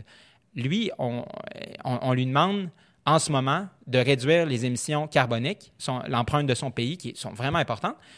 Mais lui, il dit, ben écoute, moi, si je le fais, euh, je veux dire, je je suis plus en compétition contre les autres pays, contre la Chine, les autres pays. Et en plus, non seulement ça, mais ça fait 40, 50 ans que vous, en Occident, vous faites ça. Puis nous, on n'a pas fait toutes ces, ces émissions carboniques-là. Donc, pourquoi je devrais arrêter maintenant?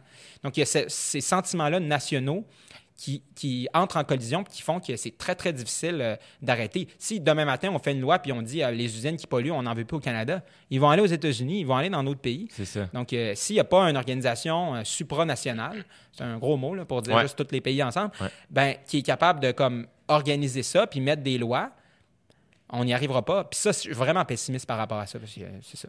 Mais parce très que je- difficile de faire ça. il il semble pas avoir d'être humain euh, en, en- en poste de pouvoir qui est prêt à perdre de l'argent et perdre la course pour le bien de l'humanité, ce qui est weird un peu, ce qui est dur. Ouais, puis je connais aucune nation et aucune personne qui a accepté par lui-même de perdre du pouvoir, tu sais. C'est ça. C'est ça aussi parce que c'est ça que ça implique. Ça implique que quelque chose de plus grand que le Canada viendrait dire au Canada non, non, ton pipeline, tu le construis pas parce que c'est pas bon pour l'environnement. Mais ouais, dans quel monde ça va arriver, je le sais pas. tu sais. Puis on a, c'est ça, là. Ticking bomb, là, on n'a pas beaucoup de temps. Fait que je suis pessimiste là-dessus, puis je suis vraiment optimiste par rapport à où on en est arrivé, par contre, dans l'humanité. Fait que, ouais, c'est des grandes questions hein, qu'on se pose. Mais euh, j'aime ça, je trouve ça super intéressant. J'imagine aussi qu'à force de voyager, tu réalises à quel point on est bien au Canada? Vraiment. Ouais, ouais. Moi, je, au, au Québec, là, je, vois, je vois ça un peu comme genre euh, si on était dans une espèce de, de fin de semaine euh, dans un chalet de ski à Sutton.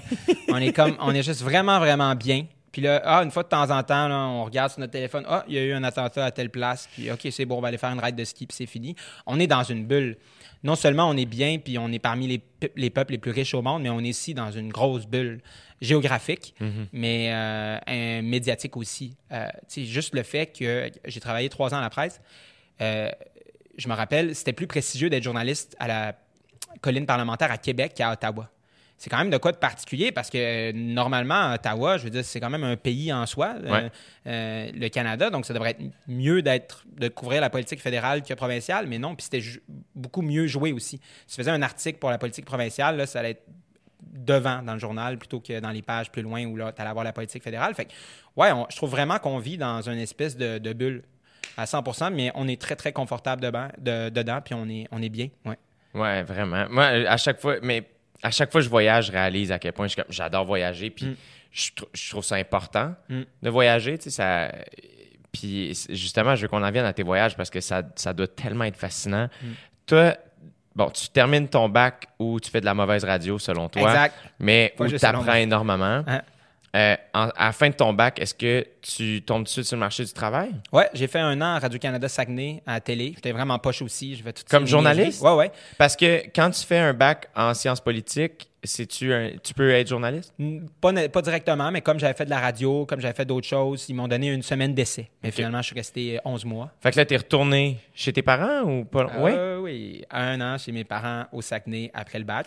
Euh, honnêtement, je m'entends bien avec mes parents, Ouais. c'était pas compliqué, mais tu ça reste retourner chez ses parents. Ouais, ouais. Mais euh, ouais, je l'ai fait. Puis T'as fait, t'as- t'as fait tes dents un peu, t'as fait tes Exact. devoirs, t'as appris. Puis surtout les erreurs. Parce que Ouais. c'est ça, en journaliste, t'en fais beaucoup des erreurs. Puis c'est vraiment mieux d'en faire, justement, tu dans des endroits qui vont pas être Ouais. nécessairement euh, écoutés par, par Infoman, par exemple.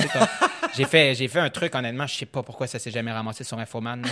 C'est une histoire d'hibou là, euh, qui, qui avait attaqué un facteur, là, puis là, le facteur est incroyable. Le reportage existe. Là, je suis- dans le monde journalistique, les gens, ils, ils- vont me parler toujours de ce reportage-là, qui me connaissent, mais Écoute, j'ai été super chanceux. Infoman n'a jamais vu. Puis, c'est- je- je- mais tu sais, c'est dans, dans la ligue là, de.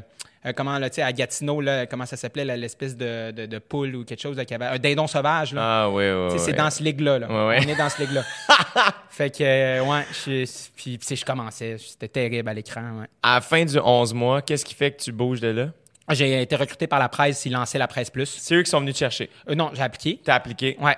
C'est souvent comme ça que ça fonctionne. Encore. ouais, en Ok, journaliste. Ouais, ouais, vraiment. Fait que euh, c'est ça. Puis j'ai fait euh, presque trois ans à la presse. Puis là, j'ai. Puis là, une bonne- tu couvrais. euh, au- en vidéo au début, puis ensuite à l'écrit. J'ai couvert tout ce que tu peux imaginer à la presse, sincèrement. J'ai couvert Mégantic. Euh, oh, c'était ouais. comment ça? C'était vraiment intense, tu sais. T'es arrivé combien de temps après la tragédie? Une couple d'heures après. Ouais, Ah, le matin Dieu. même, là. Ah, mon Ouais, Dieu. ouais, ouais, ouais. C'était vraiment. J'étais la personne de garde, là, si tu veux, le journaliste de week-end. Fait que c'est moi qui ai envoyé en premier. Puis ouais, c'était vraiment, vraiment intense. C'est triste, tu arrives là-bas, puis il y a juste plein de monde qui savent pas. Qui savent pas, ils cherchent leurs proches, puis pas clair qu'est-ce qui s'est passé. J'imagine que toi aussi, il y a quelque chose de difficile où tu es un humain, qui, a- qui a des sentiments, mais tu es aussi un journaliste qui doit être neutre, puis d'aller chercher l'information que tu as besoin via des êtres humains qui vivent une tragédie, puis après ça, la transmettre de la manière la plus neutre possible, en gardant quand même une certaine empathie. Ça prend beaucoup de doigté. Ouais, c'est tough. C'est tough parce que tu demandes aux gens de parler dans un moment où ils n'ont juste pas pantoute envie de te parler, puis je les comprends à 100% Mais les gens veulent savoir, fait que c'est à toi de, de- de bien le faire.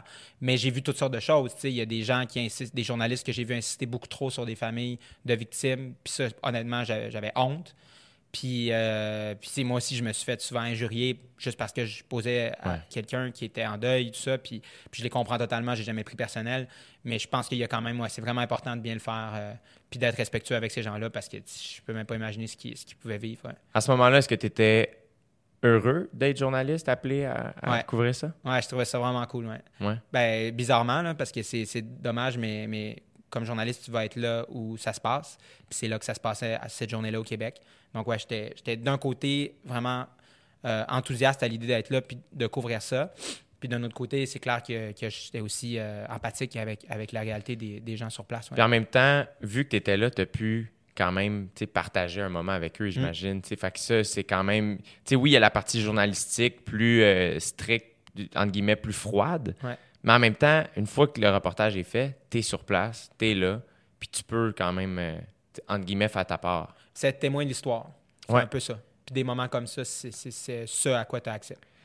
Euh, Est-ce que c'est la première euh, tragédie que tu as rencontrée dans, dans ton métier? Euh, je sais pas, je suis pas sûr que c'est la première. Non, j'en ai fait vraiment beaucoup, en fait. À la presse, les jeunes, ils, ils les envoient... Partout. Ouais, les... Ça a été une bonne école? Attentats terroristes de Saint-Jean, Ottawa, euh, des quadruples meurtres et un suicide, euh, plein d'affaires de même. J'en ai fait beaucoup, ouais. ouais. Mais tu sais, tu les vois pas Non, non, non. mais c'est- quand, même- c'est quand même fort, ouais. Puis comment euh, comment comme tu t'es déjà préparé comme comment tu te prépares? Tu te prépares pas, tu n'as pas le temps. Ça T'as le arrive, temps. tu y vas. Sincèrement, tu n'as pas le temps de processer. Mégantic, après, j'ai eu comme un petit backlash, puis j'ai fait OK, c'était vraiment intense ce que j'ai vécu. Mais, euh, mais, mais je sais pas si. Je sais pas comment je suis faite, mais même là et ailleurs, je réussis quand même à garder quand même une distance. Euh, Mhm. C'est puis tellement important. Je, je suis pas trop affecté normalement par ce que je vois. Il y a eu quelques situations, oui, mais en général, je- ça va. Je, je- je- ouais, je, suis capable de me gérer. Ouais, lesquels qui t'ont les plus euh, Euh, certaines situations au Pakistan, au Nigeria aussi. euh, j'ai passé une journée avec un. euh, cette année, j'ai passé une journée avec une enfant de la rue. Donc, c'est un enfant qui, en gros, a été rejeté par ses propres parents puis qui habite dans la rue avec 200 autres jeunes. Puis non seulement elle habite dans la rue, mais elle est aussi taguée de sorcière par les gens de la communauté parce que c'est une croyance locale.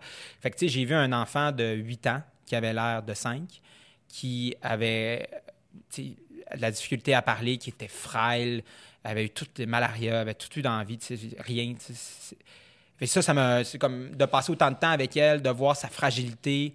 Euh, tu, passes, tu fais une heure de char à côté d'elle, elle s'endort, puis tu fais juste la regarder, puis tu fais, bon, tu sais, t'as rien dans la vie, toi, là, tu t'en vas nulle part, malheureusement, puis il n'y a rien que je peux faire pour t'aider. Je vais raconter ton histoire, mais c'est c'est tout, tu sais. Je peux, je peux comment tu l'as rencontré euh, ben, par, par un organisme euh, qui, qui travaillait avec les, les jeunes sans-abri de, de la région.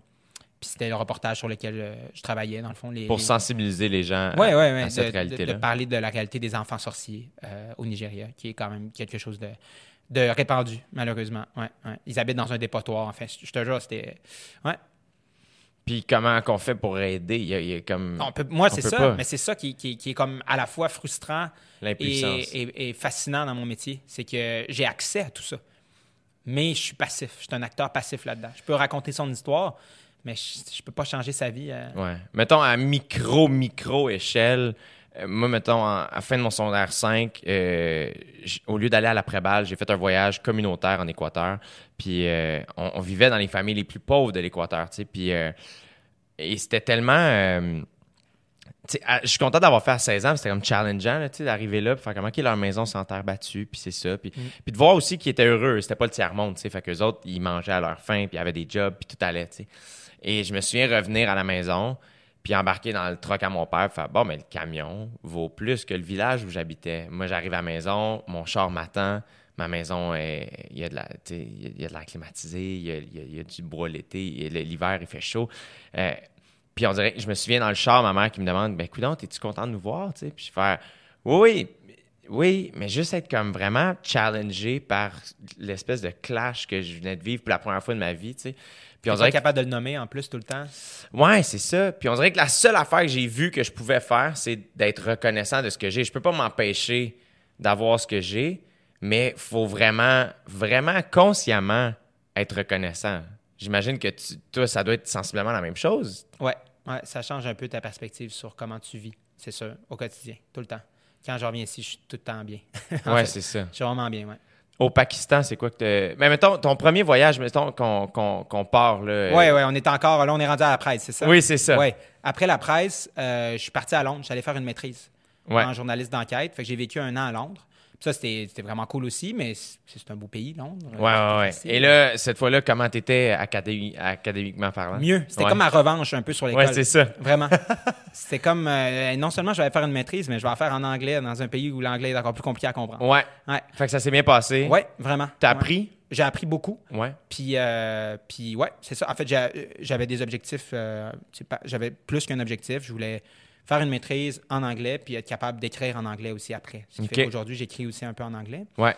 Donc, euh, ouais, c'était un peu ça ma revanche. Ça a dû être une grosse année quand même. de- de- Vraiment, ouais, ouais, ça a été. C'est ça, je n'ai pas fait le party tant que ça. Un peu, mais, mais pas comme tu peux te l'imaginer Ouais. euh, de vivre un an à Londres. Vraiment pas. J'étais super discipliné dans, dans mes études, ouais, parce que j'avais des objectifs clairs. Ça, ça doit être ton passé d'athlète quand même qui, qui te rattrape de faire Attends, là, je veux me rendre là. Puis, puis là, en plus, tu as la maturité pour le faire. Fait que là, tu as fait ça à, à la fin à Londres. C'est quoi qui s'est passé? J'ai été, euh, j'ai pogné le- la job au Pakistan. Donc, je suis parti. Direct. Ben, il fallait que j'aille le visa, puis le visa, c'est vraiment compliqué. là. Ça a pris une couple de mois au Québec. C'est très long d'avoir un visa de journaliste pour le Pakistan. C'est un des pays les plus fermés au monde quand même.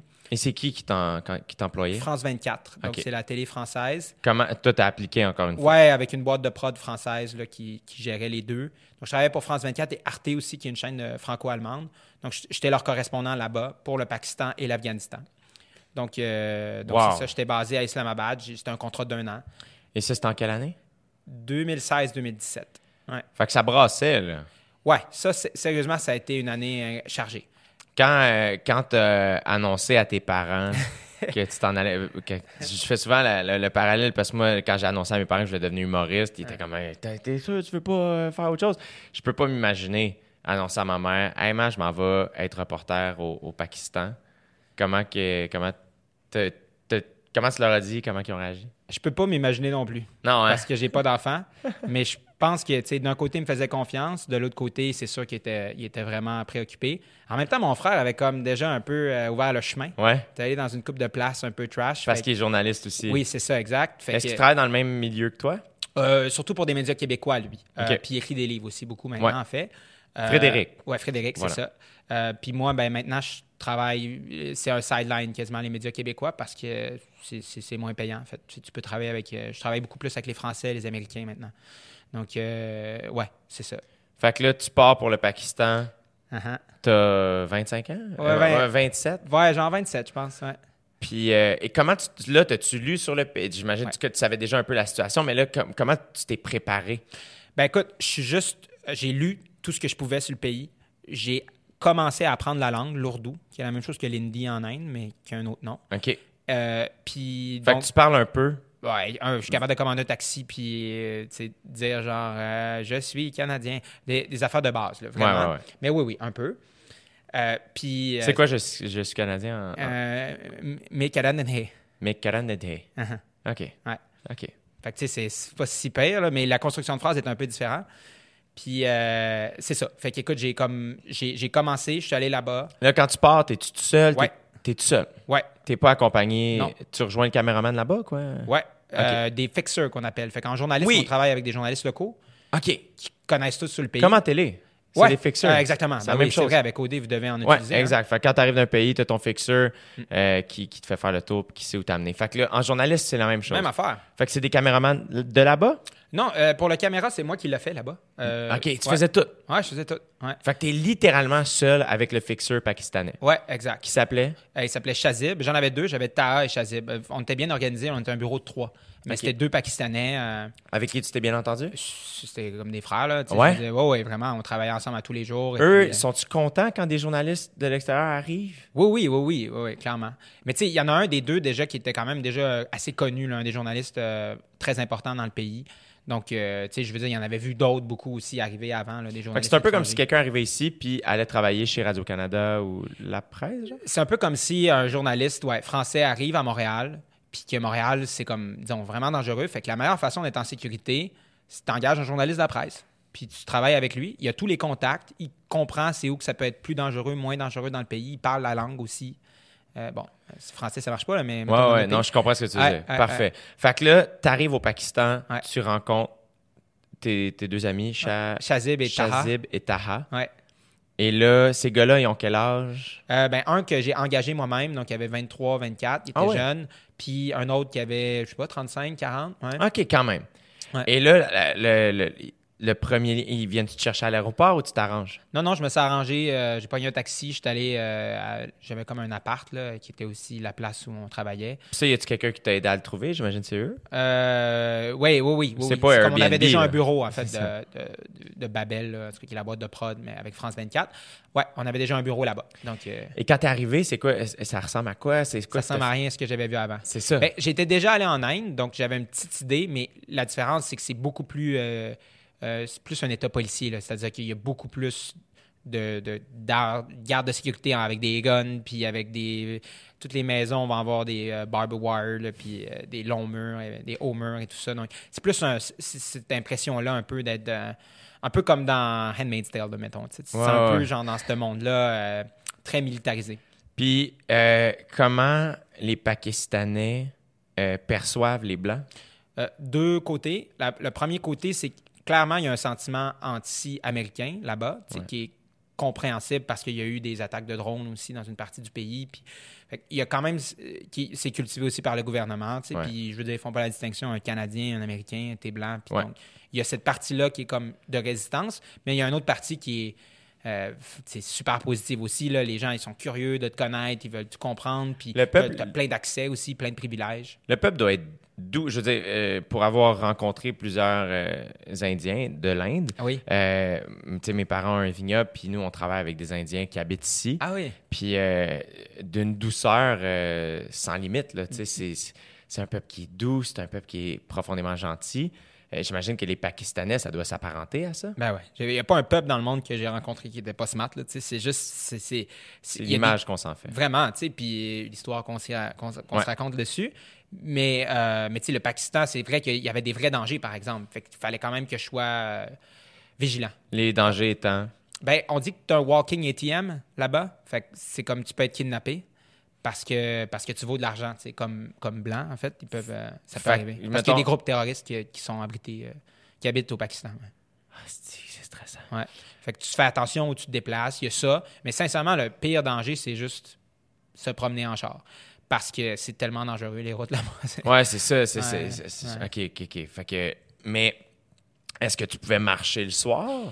Hmm, un peu dans mon quartier, je le faisais, mais je l'aurais pas fait ailleurs. Non. Non, pas trop. Mais tu sais, j'habitais dans des beaux quartiers d'Islamabad, là, des endroits quand même plus sécuritaires. Mais dans des pays, ben, j'ai pas envie de dire comme ça, mais des pays plus instables, Ouais. En situation de crise. de- Ouais, tu sais, euh, où ils ne contrôlent pas toutes les frontières, où il y a des endroits où il y a encore des conflits entre des organisations terroristes puis le gouvernement, c'est que ça peut snapper comme ça. ça- du jour au lendemain, ça peut redevenir un peu chaotique. Fait qu'il faut quand même que tu fasses vraiment attention. Mais le Pakistan, c'est quand même bien. L'Afghanistan, ça, c'était next level. T'es allé après? Euh, pendant que j'étais là. OK. Euh, ils m'ont envoyé. Après combien de temps? Ça faisait peut-être euh, quoi? Ça faisait six mois que j'étais au Pakistan, qu'ils m'ont envoyé en Puis Afghanistan. mettons, dans le premier six mois, comment ça s'est passé? Qu'est-ce que tu as fait? Euh, j'ai plein de reportages sur des enjeux sociaux. Euh, c'est un des pays les plus durs euh, en matière de droits des femmes, entre autres. Donc, j'ai fait des reportages sur la première chauffeuse de taxi au Pakistan, la première chauffeuse de truck. Euh, j'ai fait des reportages sur l'eau, dont il manque vraiment beaucoup là-bas. Ils ont presque plus d'eau dans le pays. Euh, j'ai fait des reportages, évidemment, sur les attentats terroristes qui pouvaient arriver, parce que ça arrivait assez régulièrement. Donc, je faisais des lives aussi. euh, Les femmes, à est-ce ça. qu'ils étaient ouvertes à te parler ou il y avait peur? c'était très difficile de parler à des femmes parce que je suis un homme, donc ça prend souvent l'autorisation de, euh, de- de- du mari pour pouvoir me parler. Y a-tu des rebelles? Y a-tu des femmes qui sont comme fuck it? Ouais, Ouais. les femmes dans l'élite, souvent. OK. C'est aussi comme ça, tu sais, c'est ce que j'ai appris là, dans, dans plusieurs pays en développement, c'est l'élite et vit une autre, toute autre vie que, que le reste du pays. Tu sais, les, les femmes pakistanaises dans l'élite là-bas euh, vivent une, une vie qui s'apparente pas mal plus à la nôtre quand même que, que le reste du pays. tu sais. Puis même dans certains cas, on a eu bien plus de chances que toi puis moi dans la vie. Ah ouais. Ah ouais, tu sais, je veux dire, quand tu viens de l'élite d'Islamabad puis que tes parents ils ont- sont multimillionnaires, euh, il y a des bonnes chances que tu ça à Oxford. Nous, on a pas mal moins de chances que ça. tu sais. Ouais, ouais. Fait que euh, c'est aussi ça que tu réalises, qu'il y a deux peuples. Puis mettons, je fais une parenthèse euh, parce que là, tu as côtoyé des femmes voilées. Ouais. Euh, avec ce qui s'est passé au Québec, avec Mhm. la loi qui a passé, avec les signes religieux. Toi, qu'est-ce que tu penses de ça? Ben, moi, je pense que antagoniser un groupe, ça donne absolument rien. Ouais. Euh, je vois pas comment on peut les aider. tu sais. Euh, après, je sais pas. Des fois, il y en a que c'est par choix, il y en a que c'est pas par choix. Je suis pas dans, dans leur corps, puis je vais pas décider pour elles. Mais ce que je sais, c'est que euh, l'inclusion, normalement, paye plus que l'exclusion. Si tu, veux, si, si tu veux changer les choses, c'est pas. Parce que quand tu exclues une minorité, elle finit par, par juste se créer une autre histoire. Puis euh, une histoire en, qui est contre ceux qui sont en place. Puis c'est jamais bon. tu sais. Ils vont pas se sentir accepter, les femmes voilées qu'on exclut du gouvernement en ce moment. C'est- Mhm. Puis, puis euh, elles vont pas se sentir euh, bien au Québec non plus. Puis moi, je pense que c'est ça qui est important. Mais au Québec, on a une toute autre réalité. Ouais, Euh, c'est ça, c'est ça. c'est ça qui est. je veux dire, on, on vit dans un monde où tout le monde se considère comme une minorité. C'est un de mes enseignements que j'ai eu parce que j'ai aussi travaillé un an ici. En, tout cas, je, je fais toute ma biographie à l'envers. C'est parfait. Après le Pakistan, je suis revenu ici travailler un an. Je travaillais comme fixeur pour le New York Times. Ah ouais? Ouais. Holy shit. Le New York Times, c'est-tu comme de shit? C'est le plus grand journal au monde. ouais. encore aujourd'hui? Ouais, ouais. OK, parfait. Ouais. Puis, puis donc. C'est euh, pas rien quand même. C'était vraiment cool. C'était C'est super parce que c'était comme faire du journalisme étranger, mais chez, chez- à la maison. Puis euh, on a fait un road trip, moi puis Dan Bilewski, qui est le correspondant, puis on s'est promené, c'est un road trip sur les identités du Québec. Fait qu'on s'est promené à plein de places, puis en tout cas, on a essayé de comprendre un peu plus les identités au Québec. Puis les conclusions, c'était ça. C'était au Québec, tout le monde se considère comme une minorité. C'est-à-dire que tu as les Québécois francophones qui se considèrent comme une minorité dans le Canada. Ouais. Puis après ça, tu as toutes les petites minorités, les anglophones, qui eux se considèrent comme une minorité dans le Québec. Ouais. Puis après ça, tu as aussi les minorités visibles. Donc c'est ça, le Québec. C'est ça qui est compliqué parce que la majorité agit comme si était une minorité. Moi, je pense que c'est, ça explique aussi beaucoup euh, le projet de loi, je ne sais même plus c'est quoi le numéro maintenant. 21? je 21, oui, je pense que c'est ça. C'est que le- les, les- les, euh, on, on se sent menacé parce qu'on se sent comme une minorité encore. C'est fascinant. J'en, ben, ai parlé avec euh, le sociologue Gérard Bouchard, Bouchard-Taylor. Ouais. Puis on, on- on a jasé avec lui, puis c'est ce qu'il nous disait. C'est, lui qui est, qui est venu avec ça, puis qui a dit Écoute, on, on se sent comme une minorité au Québec, même si on est la majorité. Fait mais une minorité, une, une majorité qui agit comme une minorité, c'est jamais bon. C'est fascinant. Mm. C'est fascinant. On y reviendra à cette année-là que tu as Ouais. vécu. Fait que là, on est au Pakistan les six premiers mois. Est-ce que dans ces six mois-là, avant que tu partes en Afghanistan, il y a un moment où tu te- tu t'es senti sérieusement en danger, où ça a pété proche de toi, où il s'est passé quelque chose de, de sketch? Hmm, Il y a une fois où euh, on a rencontré des groupes islamistes radicaux, puis j'étais pas en danger, mais j'étais à risque. Ça, mettons, là. euh, parce qu'on s'entend dans le monde dans lequel on vit en ce moment, dans notre tête, Ouais, c'est euh, le diable sur terre. C'est comme le, le- le plus evil qu'il y a. ouais. Euh, c'est comment d'être, euh, d'être de, de rencontrer ces gens-là? Ben, c'est pas des bonnes personnes, Non, ça c'est sûr. Euh, mais euh, quand tu comprends un peu d'où ils viennent, tu comprends comment ils, sont- ils en sont arrivés là. Tu sais, c'est des jeunes souvent qui ont été endoctrinés, qui sont allés dans des écoles coraniques, qui n'ont pas nécessairement eu un apprentissage scolaire normal où ils ont appris d'autres trucs que euh, les enseignements religieux. Ils ont assurément pas eu l'amour Ouais. que tout le monde a eu de nos parents. Oui, dans certains cas, c'est vrai. Dans certains cas, ils l'ont eu, mais c'est juste qu'ils ont été endoctrinés dans leur truc. Puis euh, c'est ça, ils ont, ils ont leur propre vision du monde. Mais des fois, c'est des gens bien smart. Nous, on a pris le chai, puis on a jasé, puis on a pris des biscuits. Puis euh, c'était du monde assez ordinaire. C'est juste que euh, ils soutenaient des groupes comme Al-Qaïda, puis l'État islamique. Puis euh, c'est des des jeunes gens- étudiants. C'était une cellule étudiante d'un groupe attachés avec Al-Qaïda, mettons.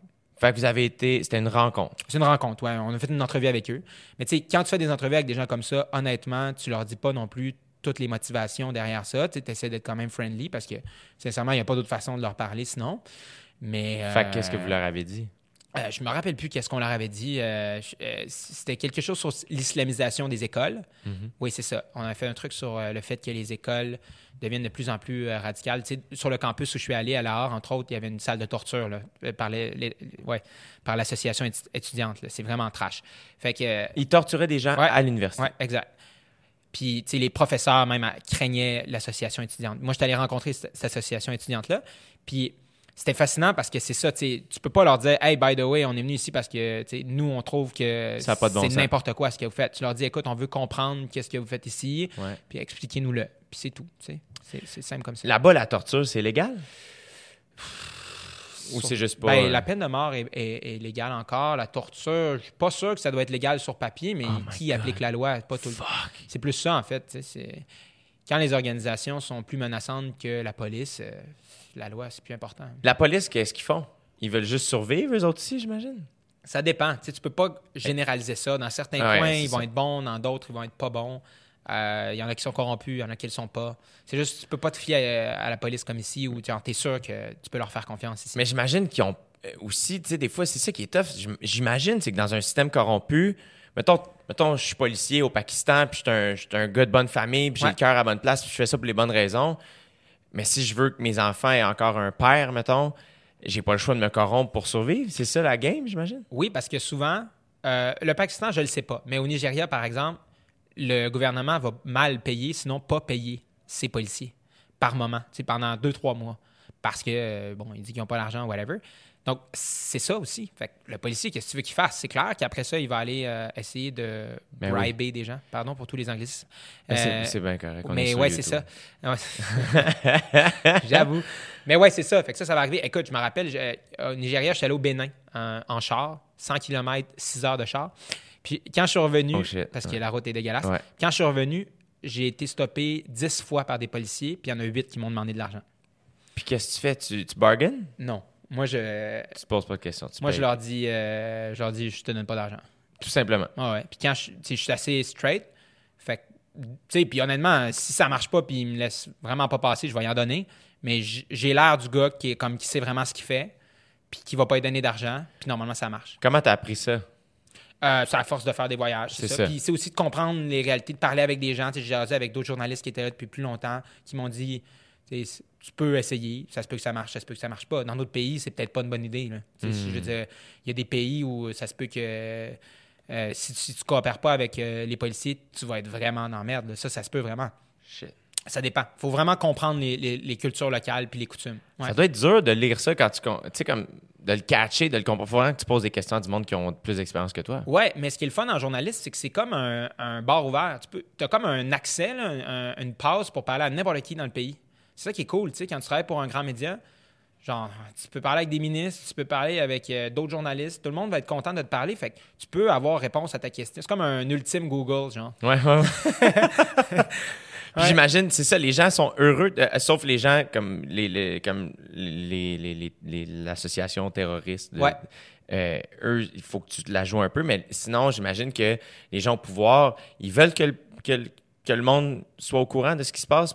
Ça dépend dans quel pays. Au Pakistan, le gouvernement était quand même positif. Euh, je pense que oui. Je pense qu'il voulait que dans certaines situations, euh, on, rapporte les bonnes nouvelles qu'ils pouvaient, qu'ils pouvaient euh, faire, parce qu'ils ont fait des avancements en droits humains un peu. Mais la réalité, c'est que au Pakistan, la balance du pouvoir, c'est l'armée qui l'a. Donc, on était surveillé par les services secrets. Ça, c'est clair. Tu le savais-tu? Oui, oui, c'est sûr. Ouais, ouais. Euh, je suis parti avec mon frère, il est venu me voir un, un jour. On est allé dans le nord du pays, puis écoute, les services secrets, il appelait notre chauffeur, puis il capotait qu'on soit là. Il appelait no- mon fixeur, Chazib. Ouais, ouais. Euh, une fois, mon collègue de RFI était en train de parler RFI? avec euh, Radio France Internationale. Ok, ok, ok. était en train de parler avec, euh, je pense, son éditeur en France. Puis pendant la conversation, sa conversation a starté. Fait que c'est comme genre, le début de la conversation. Tu sais, peut-être ça fait deux minutes qu'il parle, puis là, à un moment donné, il entend le début de sa conversation en dessous. C'est terrifiant.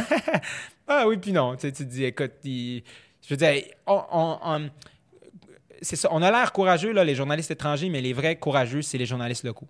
Parce que la plupart du temps, là, dans les pays, les- gouvernements, ils veulent pas faire chier les journalistes étrangers parce qu'ils savent que ça peut créer des crises diplomatiques. Puis, je veux dire, si moi, mettons, le gouvernement m'avait kidnappé, ben, Trudeau, il aurait été obligé de dire quelque chose. Ouais. il y aurait eu des, so- des choses qui se seraient passées. Ouais. Alors que si tu t'en prends un journaliste local, c'est bien moins compliqué. Fait que tes Bon. deux fixeurs étaient plus courageux. Ben, j'ai un de mes fixeurs, après que je sois parti, euh, il a été victime d'une tentative de kidnapping, clairement par les services euh, secrets aussi du pays. En plein milieu d'autoroute, il s'est fait kidnapper dans l'autre char, mais il a réussi à sortir, une histoire folle. Ta Puis- ou Cha- Ouais, Taha. Taha. Puis écoute, on a fait une lettre ouverte dans le monde pour demander au gouvernement français qu'il l'accueille comme réfugié, puis maintenant il habite en France. Arrête! Mhm. Il ne peut pas retourner au Pakistan. Fait que, tu sais, eux, c'est les vrais courageux. Eux, c'est du monde qui prennent des risques pour vrai. Ouais. Wow!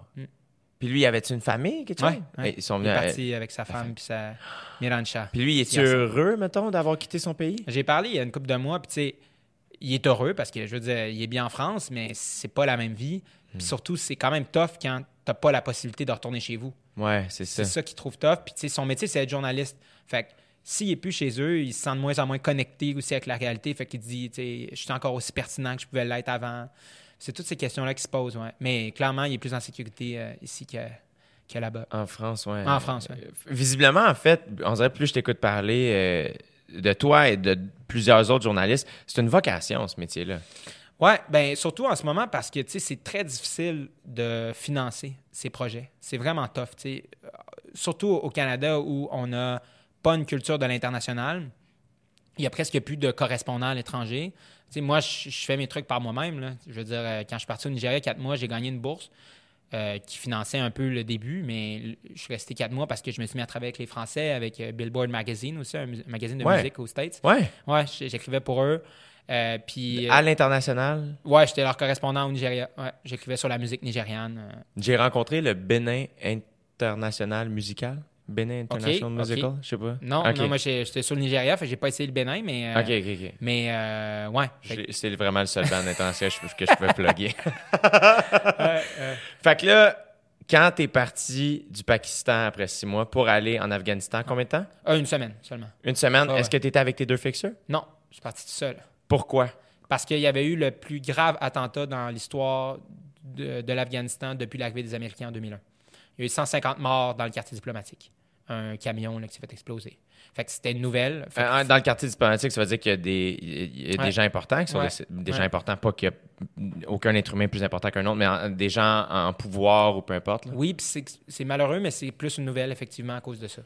Parce que euh, 150 morts, c'est une chose, mais 150 morts quand il y a des étrangers, ben, c'est une autre chose. Hmm. Fait que, euh, ouais. euh, Et là, mettons, pour aller du Pakistan à l'Afghanistan, comment tu te rends là? tu prends un vol, euh, le merveilleux vol Islamabad-Kaboul, dans les montagnes. C'est combien de temps? avion, C'est une heure.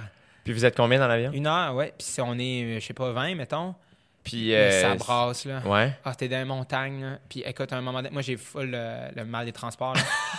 puis là, j'étais dans les montagnes, puis écoute, j'étais blême. Puis le gars à côté de moi, tellement, à un moment donné, il me pognait la main, puis il m'a dit, ça va être correct. Ah ouais, hein? Dieu est avec nous. Ah, Là, wow! j'étais comme, OK, parfait. Il est bien fin. Je crois zéro en Dieu, mais dans les montagnes, là, je voulais vraiment qu'il soit là parce que, ah, j'étais pas bien. Et est-ce que c'est dur rentrer en Afghanistan?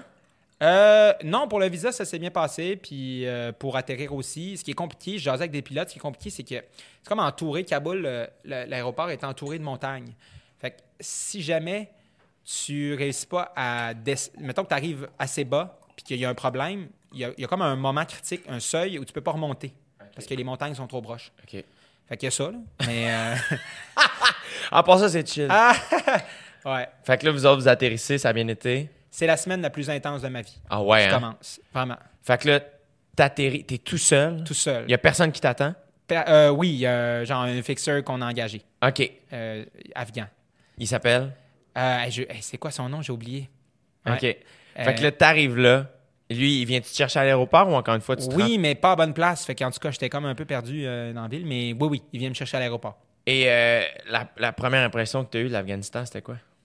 C'était pur. C'est bizarre à dire, là, mais genre, là, j'avais vraiment l'impression d'être à quelque part où personne n'est allé avant. C'est- C'était ça le thrill. J'étais comme, wow, tu sais. je- Là, je vis vraiment quelque chose de fort. Je suis en Afghanistan. genre. Puis c'est comme, écoute, c'est c'est des montagnes, c'est vert, c'est beau. C'est ça, hein, c'est calme, beaux- en fait. Je pense que c'est le mot. C'était calme. Ah ouais? Ouais. C'est facile. Je suis content que tu dises ça parce que c'est tellement pas ce qu'on pense. Non, non, non. Puis c'est sûr que c'est des beaux pays. C'est ça l'affaire. Ben oui, ben oui, clairement, c'est magnifique. Puis les gens sont, tu sais, je veux dire, on pense qu'on est accueillant ici, ça n'a rien à voir, là. Tout le monde euh, t'invite à souper. Puis... Ah ouais, hein? Mm. Puis là-bas, est-ce que justement, euh, les gens, le fait que tu étais Canadien, les gens, est-ce que c'était comme au Pakistan, le trois quarts du monde te dit, crème, j'aimerais ça pouvoir venir au Canada? Ouais, ouais, ouais, C'est la même chose. Ah ouais, ouais. C'est triste que des gens, j'imagine qu'ils aiment leur pays, mais c'est vraiment juste pour leur, leur survie qu'ils veulent quitter. Ouais. C'est Ouais, clairement. Je pense que c'est ça, tu sais, on, on, on est comment, mais tu sais, ah, pourquoi ils restent pas dans leur pays, ils ont des affaires à faire. Mais crime, c'est parce que la, la vie, c'est de la merde dans leur pays, c'est tough, là. Puis eux, ils, ils veulent pas euh, des choses différentes que nous au départ, hein. Ils veulent genre un bon job, puis après ça, être avec leur famille, puis vivre en paix, là. Puis si tu le trouves pas dans ton pays, moi, je comprends euh, à 100% que tu veux le quitter, là. Puis là- Mais si, si on leur donnait ça dans leur pays, euh, ils partiraient pas. C'est ça, exact. Non. Et là-bas, les, les, les emplois, il y en a dessus? C'est quoi? Non, non, le taux de chômage est à 40% Je fais un reportage à Kaboul. Euh, c'est comme un, un énorme carrefour giratoire. Ouais. Tu vas là, puis tu as des centaines d'Afghans qui sont assis puis qui attendent. Puis là, à un moment donné, il y a un dude qui arrive en char, puis là, il dit J'ai besoin d'un peintre. Puis là, tu as comme 50 Afghans qui foncent dessus, qui disent Moi, je te le fais pour 4 piastres, 3 piastres. nan, nan, nan. Puis là, il y en a un, là, il repart avec un, un des Afghans, puis c'est tout. Ouais, ouais, c'est du monde qui attend là, puis qui cherche la job. Comme si on était assis à Berry-UQAM, Ouais. puis qu'il y a quelqu'un qui arrive, j'ai besoin d'un plombier, quelqu'un, j'ai besoin d'un journaliste. Puis là, ben, j'imagine qu'il y a beaucoup de gens qui s'improvisent quelque chose pour avoir un job. N'importe quoi, tu sais, tu veux juste faire un peu d'argent, mais le problème, c'est que tu es 300 dans la rue. Puis, ouais, ouais, c'est, c'est- ouais, c'était vraiment intense. Fait que là, t'arrives, ton fixeur te trouve, Mhm. Vous allez où, qu'est-ce que vous faites? Quand tu rencontres le fixeur, est-ce que euh, y, a une- y a-tu la- de l'alcool au Pakistan puis en Afghanistan? Non, c'est des pays musulmans, mais Ouais. tu peux en trouver, là, euh, dans des fêtes privées, mais il n'y a pas de bar, puis... euh, Fait qu'il n'y a pas de bière qui se passe pour faire tu viens d'où, qu'est-ce que tu fais pour comme apprendre à se connaître? C'est, le thé, c'est un- une chicha, je suis en train de dire des clichés. Non, non, non, non, c'est, vrai, les chai ou des choses comme ça. oui, oui, mais ça va vite, là. Là, t'es correspondant étranger, t'es envoyé spécial en Afghanistan, il vient d'avoir un attentat, la ville est en lockdown, ça va vite. T'as pas le temps de prendre le chai, tu t'en vas sur le terrain, puis tu, fais des, tu tournes des affaires. Straight up. Quand t'arrives, là, il y a eu l'attentat. Est-ce que y a-tu de la fumée ou tout ça est redevenu calme? C'est redevenu calme, mais quoi que non, dans le quartier diplomatique, il y en avait encore un peu. Ouais. Ça faisait combien de temps que c'était arrivé là? 24 heures, je pense. Ah, tabarnak. Ouais. T'es fou, esti. Fait que là, t'arrives là, sur le terrain. Euh, c'est toi qui as la caméra encore? J'ai la caméra. Là, France 24 m'avait demandé des lives tout de suite, live to tape. Là. Ah oui, hein? Fait que, tu sais, là, je mets la caméra, puis je fais un live en français, puis en anglais. Et là, qu'est-ce que tu, tu, tu fais juste constater? Ouais, ce qu'il y a. Je dis pas grand-chose que ce qu'il y a de nouveau, euh, tu sais, que ce que j'ai lu là, en m'en venant dans l'avion et tout ça. Quoique j'essaie juste de donner un feel de genre, justement, là, la ville est vraiment calme, il y a presque personne, il y a des euh, comme, checkpoints un peu partout, euh, avec des policiers qui te contrôlent. Puis, qui, Fait que toi, pour te rendre là, tu dis que t'es journaliste. Ouais, j'ai mon visa. euh, T'as le droit de te Je suis rendre. blanc, fait que normalement, c'est vraiment pas compliqué. hein. Fait que t'as le. Mais autrement, mettons, moi, je vais aller sur les lieux Ouais, ouais. de l'attentat. Si, si je dis non, je, viens de chiller. Si t'es convaincant, ça se peut, là. OK, c'est Ah ça. ouais. Et les gens, ils, de, de- ça, c'était arrivé à Kaboul? Ouais. Ils s'en vont où quand ça, ça arrive? Ben, la plupart retournent dans leur maison, mais là, ce qui s'était passé, c'est que les gens étaient vraiment tannés des attentats, donc ils ont fait une manifestation Du- ah, pour dire au gouvernement protégez-nous. OK, fait que là, il y a un attentat. Ouais. Là, je suis peut-être vraiment la personne la moins au courant aussi. Là, peut-être que tout le monde est en train de se dire, Chris, on le sait. Mais moi, c'est nouveau. Là. Fait que là, il y a un attentat, puis après ça, straight up une manifestation. Euh, non, genre 24 heures après, je pense. Mais quand même, Ouais. on le gouvernement. Oh man. Ouais. Puis là, il dit, protégez-nous, on est tannés. Mais la manifestation s'avère super violent, puis les policiers tirent dans les manifestants. Et ça vient violent. par- qui a parti la on violence? sait jamais. On sait vraiment. jamais, c'est Ouais, ça. ça. Fait que là, ça, ça brasse. Toi, t'es là? Euh, non, je suis pas allé. On mon fixeur m'a dit on n'y va pas, c'est trop dangereux. Mais justement- t'étais pas loin. T'étais, Oui. à Kaboul quand Ah oui. tout ça s'est passé. Mhm. T'entendais quoi? Euh, t'entends, euh, t'entends genre la manifestation, tu, tu- tu- t'entends tu sais, euh, du silence autour, puis après ça, c'est tout. Ouais. T'entends les coups de feu? Non, j'ai pas entendu les coups de feu là. OK. Non. Puis là, ensuite de ça, qu'est-ce que t'as? Là, est-ce que t'avais besoin d'aller sur les lieux? Ben là, c'est ça. Ce qui est intéressant, c'est que là, je me suis posé la question est-ce que je vais aux funérailles Parce qu'il y a eu 10, je pense, personnes qui sont mortes euh, par les policiers cette journée-là. Puis mon fixeur, il m'a dit on n'y va pas. Puis il a bien fait parce que le jour d'après, il y a trois kamikazes qui se sont fait exploser aux funérailles. Ah, oh man, que c'est dark. Ouais. Puis, euh, c'était vraiment intense comme semaine, tu sais. Puis, euh, Fait que là, à- pendant ce temps-là, vous êtes, vous restez dans votre appartement à, à essayer de retrouver des nouvelles? Non, non. Moi, j'étais tout le temps sur le terrain en train de faire des reportages à tous les jours, des lives. C'était fou. Je travaillais de 7 h le matin à 3 h la nuit parce que j'étais comme un, un collègue de France 24 qui était supposé, une collègue était supposée euh, venir me rejoindre, mais elle n'a jamais eu son visa. Fait que je me suis retrouvé à faire tout, tout seul, en français et en anglais parce qu'ils ont une chaîne en anglais aussi. Fait que là, mais les avions continuent d'atterrir à Kaboul même quand tout ça arrive? Je pense que oui. Je pense qu'il y en avait encore. Ouais, ouais. C'est quand même space, non? Mais il y en a tellement. tu sais, C'est ça. ouais. Eux, c'est quotidien. C'est Euh, pas quotidien, mais ben, comme. hebdomadaire quasiment maintenant. Ouais. Euh, c'est- Ça va vraiment mal. Puis euh, les gens restent à Kaboul? Ah ouais. Euh, leur famille, là. euh, C'est tout ce qu'ils connaissent. Ah ouais. C'est quoi le, le, le plus pro... autour? C'est quoi? C'est de la campagne? C'est... Ouais, ouais, ouais, il y a de la campagne autour. Euh, écoute, j'ai pas- je me suis pas promené partout, là, Non, non, c'est sûr. mais je me suis promené quand même pas mal dans Kaboul euh, dans cette semaine-là. Pour- C'est- parce que, tu sais, quand tu fais de la télé, il faut que tu filmes. Fait que- Ouais. C'est-tu gros? Ouais, ouais, ouais, c'est grand. une grosse ville. ouais. Mais tu sais, ce qui, est, ce qui est fascinant avec Kaboul, c'est que le centre est assez bien, est assez beau, plus qu'Islamabad même, parce qu'il a tout été reconstruit par les Américains. OK. Ouais. Fait que, mettons, tu vas à, à l'épicerie à Kaboul, là, au centre, c'est mieux que celle que j'avais à Islamabad. Ah Il y ouais. a plus de produits américains, entre autres, et tout ça. OK. Euh, Comme- c'est quoi leur perception des Américains? euh, Ça doit être sweet and sour en Ouais, c'est ça, tabarnane. c'est ça. Ça dépend à qui tu parles encore. Si tu es soit avec les Américains, soit avec puis le gouvernement, soit avec les talibans tu sais, qui, qui mènent euh, la lutte contre eux. Après Kaboul, ce qui est vraiment, ce qui m'a frappé le plus, moi, c'est qu'il y avait des montgolfières aussi. Le genre de montgolfières au, au, euh, dans le ciel. Puis là, j'ai demandé à des gens, tu sais, euh, le guest house où j'habitais, entre autres, c'est des anciens militaires. Puis ils m'ont dit euh, que c'était des euh, énormes caméras de surveillance américaines. Puis ils disaient, genre, ils peuvent zoomer dans ton jardin. Fait que de en haut, là, ils voient tout ce qui se passe dans Kaboul. Mm.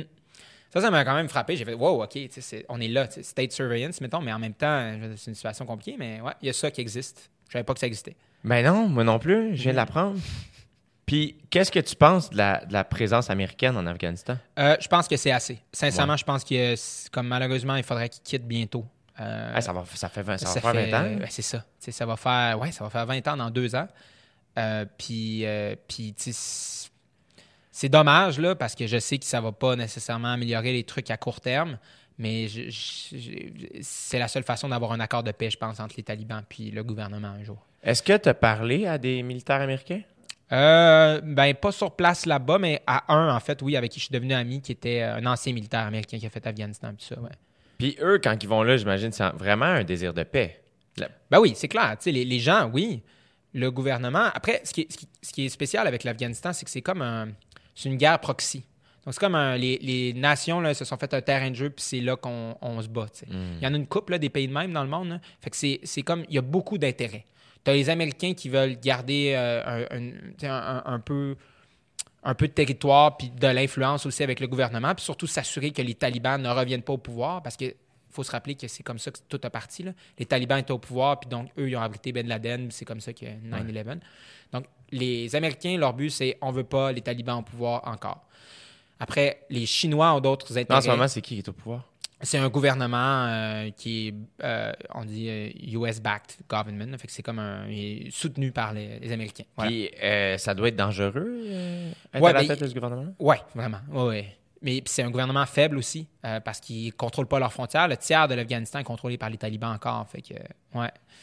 Ouais. Fait que c'est ça, tu as juste plein d'intérêts à l'intérieur du pays. C'est ce qui fait que ça se règle jamais. C'est les Russes vont, finan- vont donner des armes à certains groupes terroristes. Après ça, les Pakistanais, eux autres aussi, ils veulent juste pas que les Afghans soient avec les Indiens de l'autre bord. C'est vraiment compliqué, là. C'est- sans fin. Puis c'est vrai qu'il y a beaucoup de gens qui sont là pour l'argent, pour... Euh, de- dans les pays, je- écoute, je sais pas. Ça dépend. Peut-être pas en Afghanistan. Je sais pas s'il y a des ressources tant que ça, mais en Afrique, c'était tout le temps ça. C'est ça. Fait que c'est fascinant, man. C'est fascinant. On prend plein de directions. on s'en Ouais, mais c'est moi aussi qui pose des questions. On dirait que ce qui pop, on dirait que j'ai- jamais autant appris. Euh, fait que là, ta semaine, euh, comme raconte-moi, comme comment comment t'as vu- comme à ce moment-là, est-ce que tu réalisais ce que tu vivais ou t'étais juste en action, fallait que tu le vives? Fait que là, une fois que est-ce que ça s'est calmé au courant de la semaine? Ben, c'est ça. À la fin de la semaine, j'ai fait une entrevue. Puis euh, pendant que je faisais l'entrevue, il y a un roquette qui est tombé à genre 2 km de moi sur le sommet de la paix. Fait que ça te dit comment ça va mal. Là? Un sommet de la paix, puis il y a une roquette qui est lancée dessus. Puis là, mettons, euh, euh, le son, c'est quoi? Est-ce que tu as entendu la roquette Ouais. arriver? Euh, oui. Puis après, je l'ai entendu aussi. Mais honnêtement, je pensais que c'était une bombe. Je pensais que c'était un autre attentat. T'avais-tu déjà entendu Jamais. Ah, Steve, man, ça me, ça me glace le sang. fait que là, t'es là, t'es en train de faire une entrevue avec qui? Euh, c'était euh, genre quelque chose, euh, médecin sans frontières, je pense, je suis plus trop sûr. là. J'étais dans un hôpital, puis c'était pour dire, ah, ben ça se peut qu'on ferme l'hôpital parce que c'est trop dangereux. OK. Et là, vous entendez, c'est quoi le bruit d'une roquette? C'est- C'est ça, ça sonne comme une bombe. Genre, ça a fait genre vraiment, vraiment fort. Puis ah, euh, est-ce que ça a bougé jusqu'à Ouais, ouais. vous?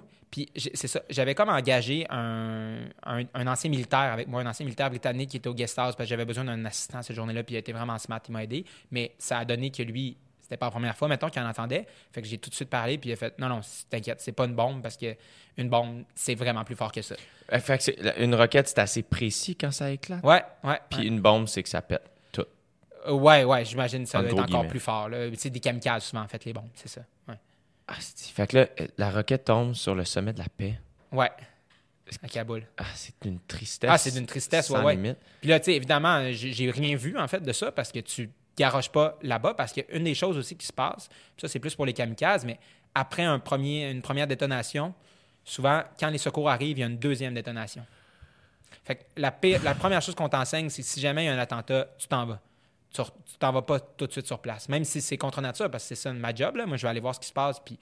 Mais la personne, le, mon à Kaboul me disait non, non, non. Puis, est-ce que tu termines ton entrevue? Comme c'est quoi qui arrive à ce Ah ouais, moment on a terminé l'entrevue. On était quand même dans un lieu clos, là. Ouais. C'était moins dangereux. Puis après ça, je suis sorti puis j'ai fait des lives. J'ai fait des lives. euh, Dans la rue. Ouais, ouais. Live to tape, là. Fait que tu l'as envoyé après, là. Ouais, ouais, ouais. Ouais, ouais. Ah, man, quelle semaine de fou! C'était fou. Puis après, ils m'ont envoyé au Qatar euh, parce qu'il y avait une crise diplomatique au Qatar. Fait que là, je suis arrivé dans un autre monde avec des princes puis de l'argent puis le calme. Ça a été comme. euh, ouais, c'était fou. Direct de l'Afghanistan Ouais. au Qatar? Ouais. Fait que là, ça, c'était à la fin de ta semaine. Quand ça... Fait que il y a eu un attentat. T'es arrivé 24 heures après. Il y a eu Ah. une manifestation Ah. policière euh, sanglante Uh-huh, et mortelle pour 10 personnes. Au funérailles où tu voulais aller, ton fixeur t'a dit non. Ouais. Il y a eu trois kamikazes qui Mhm. se sont fait péter. Mhm. Des vingtaines de morts, je suis pas sûr. Puis à la fin de ta semaine, un rocket sur le petit gars de Chicoute. avait- J'en reviens pas Ouais, de cette semaine-là. Quand est-ce que tu as vécu? Y a-tu eu un backlash de ça? Y a-tu. euh, Ouais, au Qatar. au Qatar, j'ai fait Oh, OK, c'est cette semaine-là que je viens de vivre. là. Puis euh, c'est ça. C'est comme je suis allé dans un endroit où tout le monde veut la paix, puis après ça, j'arrive dans un endroit où ils se l'ont acheté. Le Qatar, c'est un peu ça. Oh my God. Et Ouais. le Qatar, est-ce que tu trouves que c'est une bonne place? Tu, Non, non, vraiment pas. Je recommande à personne d'aller en vacances au Qatar. euh, Je sais que moi, quand je suis allé à Bali avec Qatar Airlines, Oui, que j'ai pas pris, bon. Malheureusement, parce que- mais tout le monde, je pense que PH l'a pris, euh, tout le monde, euh, toute l'équipe capotait sur le Qatar Airlines, c'est bien great, mais je, je connais comme pas du tout, j'avais jamais entendu ce pays-là jusqu'à... Ouais, mais le problème avec les pays du Golfe, là, c'est que ben, ils, se sont- ils ont fait vraiment beaucoup de cash. Il n'y avait pas de cash là. Après, ils ont fait du cash avec le pétrole. Euh, le- je te parle de Dubaï, Ouais. justement Doha au Qatar, puis les Émirats arabes unis en général. Le problème avec ça, c'est ça, c'est qu'ils se sont construits une société sous le dos des autres. Euh, ils ont fait venir plein de travailleurs étrangers, euh, surtout pakistanais, indiens, bangladais, tout ça, et euh, ils leur ont donné aucun droit. Donc, c'est, moi, c'est ça qui me révolte de ces pays-là. Fait que tu vas là-bas, c'est un mirage d'une société moderne. hein. C'est hyper beau, c'est hyper riche, t'as des gratte-ciels, c'est malade. Mais ils ont exploité tellement de monde pour faire ça. La seule façon d'avoir sa citoyenneté au Qatar, c'est si ton père est qatari lui-même. Ça veut dire que même si ta mère est qatari, tu peux pas l'avoir. Même si tu as passé 20 ans à construire un stade pour les prochains, la prochaine Coupe du Monde en 2022, puis que tu as un de tes amis qui est mort parce que les- si c'était tout croche, les, les- les- les ressources que tu avais pour le construire, tu n'auras jamais ta citoyenneté, puis tu vas être envoyé si tu dis un mot de travers, parce qu'évidemment, il n'y a pas de syndicat, il n'y a rien. C'est ça qui me révolte dans ces pays-là. moi, j'espère avoir de mon vivant la fin, la chute de ces princes-là. Ah ouais, hein? J'espère vraiment. Est-ce qu'il y a des gens qui les affrontent? Ben non. Ben non, parce que c'est ça. C'est, euh, au Qatar, par exemple, seulement 10 des, des gens qui habitent sont qataris. 90% sont des travailleurs étrangers. Puis, donc, les 10% qataris, euh, c'est, je te parle de 200 000 personnes, c'est rien. là. et d'un État pétrolier, là, ils en ont du cash. Là. Fait qu'il n'y a pas un Qatari qui va chialer. Ils vivent des- dans des super bonnes conditions. là. Tout le monde fait des excellents salaires. Puis c'est pas compliqué pour eux. Fait que c'est des gens qui vont travailler, font de l'argent, puis ils ah ouais, c'est ça. Ils prennent pas leur responsabilité comme pays, de dire OK, on, OK, on a besoin de main-d'œuvre, mais on va quand même vous donner des ressources aussi, puis tu sais, on va, vous, on va vous accueillir, vous allez devenir des migrants, puis vous allez pouvoir espérer que votre famille ait un meilleur demain. C'est surtout ça, moi, qui me révolte Hmm. dans ces pays-là. Et là, tu as passé combien de temps au Qatar? Ah, juste euh, une semaine, je pense, dix jours, puis après ça, je suis retourné au, au Pakistan Et, euh, pour un autre six mois. Et comment s'est passé le deuxième six mois au Pakistan? Quand tu es revenu au, euh, au Pakistan, est-ce qu'il y avait un petit sentiment de revenir à la maison? Ouais, Ouais, bizarrement. curieusement. Ouais, ouais, ouais. On s'y fait. On s'y fait. hein. Peu importe où tu habites dans le monde, tu finis par t'adapter à ce qui se passe. Puis euh, des coquerelles dans, ton, Ouais. dans ta salle de bain. Puis, euh, T'avais-tu tes petites habitudes? Y avait-tu des cafés où tu allais régulièrement, puis tout ça? ouais, ouais. Moi, j'étais un gars de café. J'aime ça travailler dans un café. Fait qu'il y en avait une couple, une couple de Third Waves à Islamabad. Puis j'allais là. Puis, euh, ouais, ouais, non, non. Puis, tu sais, j'ai commencé à faire des amis aussi, euh, ce que j'avais pas tellement au début. J'ai des amis qui sont venus. Phil Brack est venu me voir au Pakistan. Oui, oui, je me souviens, il avait Ah écrit euh, sur Urbania, si je me Ah trompe pas. Mais oui, J'ai aimé ce gars-là. Puis euh, Marc-Étienne Mongrain aussi, le petit russe là, qui est un photographe. le petit russe. Ouais, c'est ça son nom de photographe. Puis, euh, ouais. Fait que ça, a dû faire du mois. bien? Ça a fait du bien, mais gérer Phil Brack au Pakistan, c'est pas pire. Là. Il veut voyager le pays. Euh, tu sois sûr qu'il se fera pas kidnapper. Il faut que tu fasses attention pareil un peu. là. Fait que euh, c'était vraiment cool. non, C'était génial, mais ouais, c'est ça. Toi, il fallait que tu continues à travailler. Ouais, c'est ça. Fait que ça, ça devait être difficile à jongler oui, avec tout ça. Oui, oui, oui. Comment ça s'est... Y a-tu, y a-tu de- des... Oui, oui, il y a des, des- des bonnes anecdotes. Là. Tu sais, À un moment donné, je les ai envoyés trois jours en- au Punjab. Je leur avais trouvé leur chauffeur, tout allait bien. Mais écoute, ils se sont fait inter- intercepter par la police. Puis là, les policiers ont fait Mon Dieu, deux blancs qui voyagent ici, il faut qu'on leur donne une protection policière. Fait que pour le reste, genre pendant, je pense, deux jours, ils se promenaient en char, mais il y avait escorte militaire avec genre des, des gars avec des AK-47 dans, dans, dans le. Comment on appelle Ouais, ça dans- Le dans- trunk, là, le ouais, coffre euh, de- du 4x4. là. fait que tu sais, des affaires de même qui ont vécu. euh, mais je pense qu'ils ont vraiment aimé ça. Ils ont aimé ça? Ouais. Puis comme, euh, aller visiter le Pakistan, l'Afghanistan, ça, ça, il y a des gens qui font ça. Oui, c'est possible. Euh, pas toutes les zones. Le nord, c'est possible. Euh, c'est les Himalayas. C'est juste magnifique. C'est une chaîne de montagnes tellement belle. Puis c'est plus soft aussi. Fait que tu peux serrer la main d'une femme, par exemple, dans le nord du Pakistan, chose que tu peux pas vraiment faire en public ailleurs. Ça, rapidement, il faut que tu l'apprennes. Euh, ouais, ouais, ouais, mais en lisant les livres et tout ça, ça, ça va. Ouais. Mais moi, c'est ce qui m'a choqué le plus, là, sincèrement, au Pakistan. C'est c'est le- les droits des femmes. C'est c'est scandaleux. là. Puis tu peux, tu peux, comme, tu peux comme rien faire? Non. Comme tu peux pas dire, moi, je vais serrer la main des femmes parce que les femmes veulent pas. Ouais, ben, tu vas le faire dans des fêtes privées avec l'élite, Ouais. comme je te dis, mais Ouais. en public, non, pas vraiment. Moi, j'ai tu sais, j'ai aussi daté des filles. J'ai une, une blonde pakistanaise. Ah ouais? ouais. Puis, tu sais, je veux dire, c'est quand même particulier parce qu'en public, entre autres, c'est comme compliqué. Euh, Tu peux pas te serrer la main, tu peux rien faire. Puis, par exemple, quand on dormait chez elle le matin, on ne pouvait pas repartir en même temps parce qu'elle voulait pas que son garde de sécurité nous voit ensemble. Parce qu'elle n'était pas mariée ou en tout cas. Ouais, il y a plein, plein de choses euh, comme ça. Ah, mon Dieu! Mm. Ah! Elle, elle faisait quoi dans la vie? Elle était, euh, elle animait genre une espèce de salut bonjour, mettons, pakistanais. OK, quand même! Genre. Wow, Gina Chouinard, c'est le fun! J'aime ça! ah, wow! Est-ce que tu es encore en, con- en contact avec elle? Mm. Pas beaucoup. Non. Bon, Ouais. ça, OK, on- ça c'est... Ça, c'est... Ça devenait un peu compliqué. Mais c'est sûr, c'est sûr. Ah, mon Dieu! Fait que là, le deuxième six mois, euh, ça, ça a-tu brassé? C'était-tu... Ben c'est ça. Comme je faisais à la télé, ce qui était nice, c'est que j'ai voyagé partout. J'étais allé à Karachi, j'étais allé dans, dans plein de régions du pays. Puis, euh, ouais, c'est ça. Écoute, non, j'ai pas eu d'autres moments euh, terrifiants, mais, mais j'ai vécu des affaires vraiment cool. ouais. J'ai compris une autre partie du monde. C'est ça que tu réalises. Ben, c'est ça, qu'environ trois quarts de la planète vivent pas comme nous. Puis, puis qu'ils ont des, des valeurs assez conservatrices aussi. Ouais. Ouais, ouais, ouais. Ouais, en ma- puis, puis j'ai compris une affaire en enseignement, c'est que les droits, là, c'est une affaire qui monte puis qui descend, les droits humains. C'est une montagne russe. Si tu te bats pas, il n'y a rien qui change. Les, femmes que j'ai vues, là, les hommes vont jamais leur donner plus de pouvoir si un jour il n'y a pas des organisations qui se mettent en place pour avancer. Ça, c'est ça que j'ai compris le plus. Il faut que tu te battes pour que ça avance. Puis si tu n'avances si t'avances pas, ça se peut que tu régresses aussi. Parce qu'en Afghanistan, il y a 30-40 ans, j'ai jasé avec une femme, euh, une jeune femme d'avait peut-être 22 ans. Elle disait, moi, ma mère, elle mettait pas de voile. Puis aujourd'hui, ils sont obligés d'en mettre. Moi, j'ai- rien contre le voile, mais l'idée d'être obligé d'en mettre, c'est un problème. Ouais. Donc, il y a, il y a ça aussi, tu sais. Euh, fait que ça, ça a été un enseignement. Ouais. Là, euh, est-ce que tu étais. Mettons, c'était quoi ta vision des hommes là-bas? Parce qu'il doit y avoir des, des bons monsieur quand même Bien à sûr. travers tout ça. C'est des systèmes. C'est des systèmes à changer. Puis je veux dire, si tu as été éduqué toute ta vie où la femme est inférieure puis elle mange après toi, ben, pourquoi tu changerais? C'est aussi ça. C'est pas. euh, J'ai rien contre les hommes là-bas. C'est juste collectivement, ça les arrange en maudit que la situation soit comme ça, je pense. Mhm.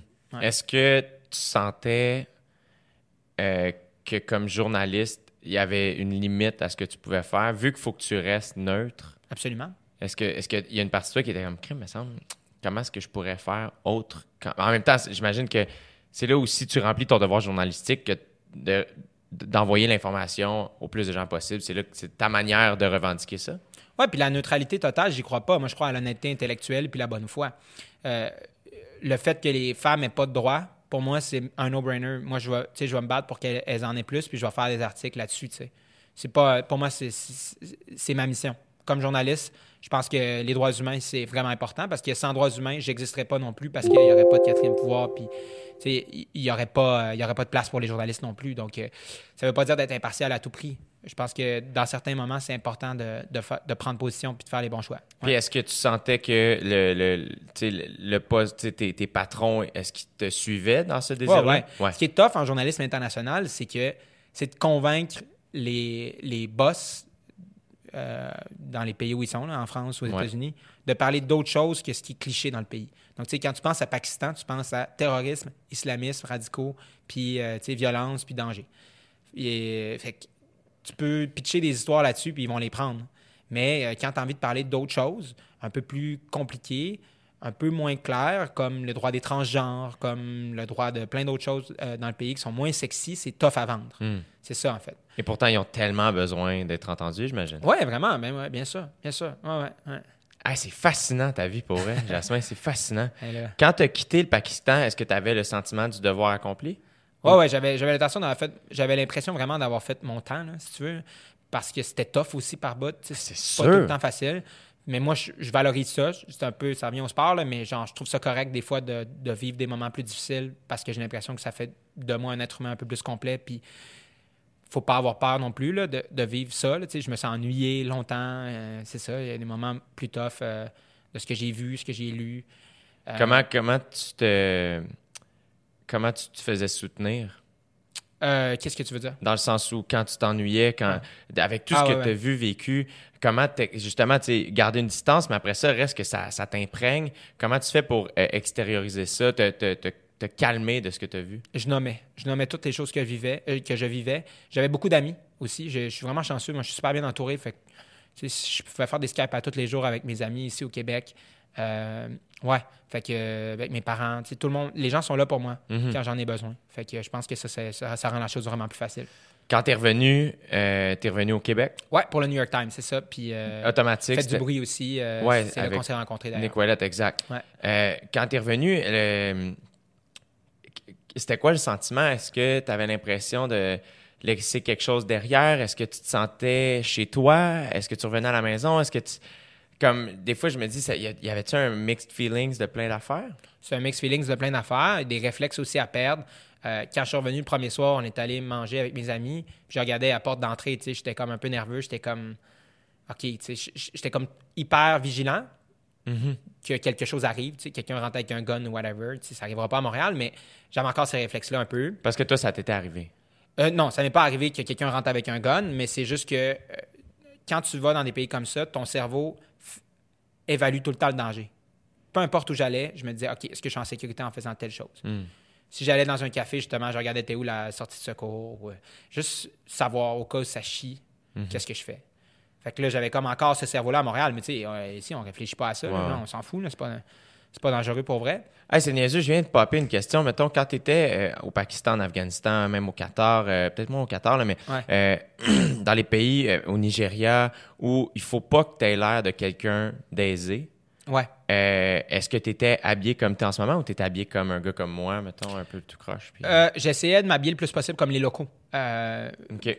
surtout au Pakistan. puis Même pour faire tes reportages? Ouais, ouais, je mettais chèvre Camille, là, puis tout ça, là. Euh, Puis tu, te laisses pousser un peu la barbe, puis comme si tu as l'air un peu moins d'un, étranger. Ouais. Fait que je, fais, je faisais attention, ouais, vraiment, à comment j'étais habillé. Donc, est-ce que tu comprends un peu mieux pourquoi Justin Trudeau. euh, Oui, absolument. C'est juste qu'il a, abusé, là. Il Ouais. l'a fait comme 20 fois.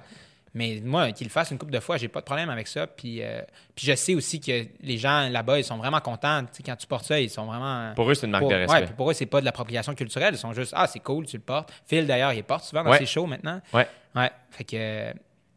Fait que là, tu reviens et là, tu travailles. le- euh, encore une fois, tu as appliqué au New York Times? Non, c'est. Quand j'étais à Londres, euh, j'avais rencontré Dan Bilewski, qui était le correspondant. Il m'a appelé, il m'a dit. Est-ce qu'il étudiait en même temps que toi? Il était prof à l'université où j'étais. Ah, ouais, il t'a enseigné? Euh, non, pas directement. OK. Ouais, mais c'est devenu un ami. Puis, euh, puis c'est ça. Fait que, genre, là-bas, écoute, il m'a appelé quand j'étais au Pakistan. Il m'a dit Écoute, j'ai eu la proposition, je serai le correspondant du New York Times à Montréal. Ça fait 50 ans qu'ils n'ont pas eu de correspondant. Penses-tu que ça vaut la peine? Y a-tu des histoires à faire? J'ai dit Moi, je pense qu'il y a ça, ça, ça, ça, ça à faire. Puis là, il a fait Ben, crime, si tu reviens, ça te tente de travailler un peu avec moi. Fait que, euh, on va travailler ensemble. C'était juste vous deux? Juste nous deux. Euh, Vous aviez un bureau? ou- Non, c'était chez eux. Puis euh, j'allais le voir des fois. Des fois, on allait dans un café. euh.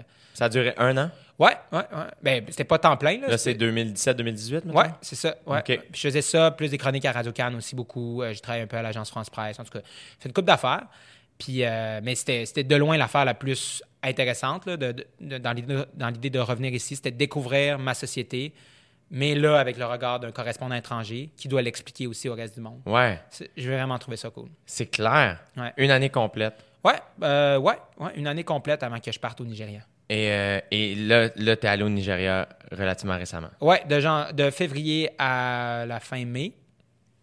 Puis ça, c'était pour... Euh, D'abord parce que j'ai gagné une bourse, j'étais allé faire un reportage pour la presse, puis finalement, je me suis retrouvé à devenir le correspondant pour Le Monde et puis Billboard. OK. Ouais. C'est fascinant. Et là, what's next? Qu'est-ce qui s'en vient? Bon, c'est ça. Après, je suis parti euh, un mois au Congo pour l'ONU, Ouais. puis euh, à Genève. Là, je suis comme en vacances, je pense. Mais tu sais, quand t'es pigiste, ce qui est jamais clair vraiment, c'était en vacances. Ouais. Fait que là, je suis comme ça. Puis euh, cet automne, là, je planifie retourner dans genre 6-7 pays. Là, mais ouais, un peu. Parce que ce qui est tough, c'est tout le temps financer ces reportages. Ouais. Là, en tout cas, je- je- j'essaie des bourses à droite puis à gauche. Mais probablement que je vais aller en Suède, après en France, en Italie. Je vais redescendre au, Pakistan, euh, au Nigeria.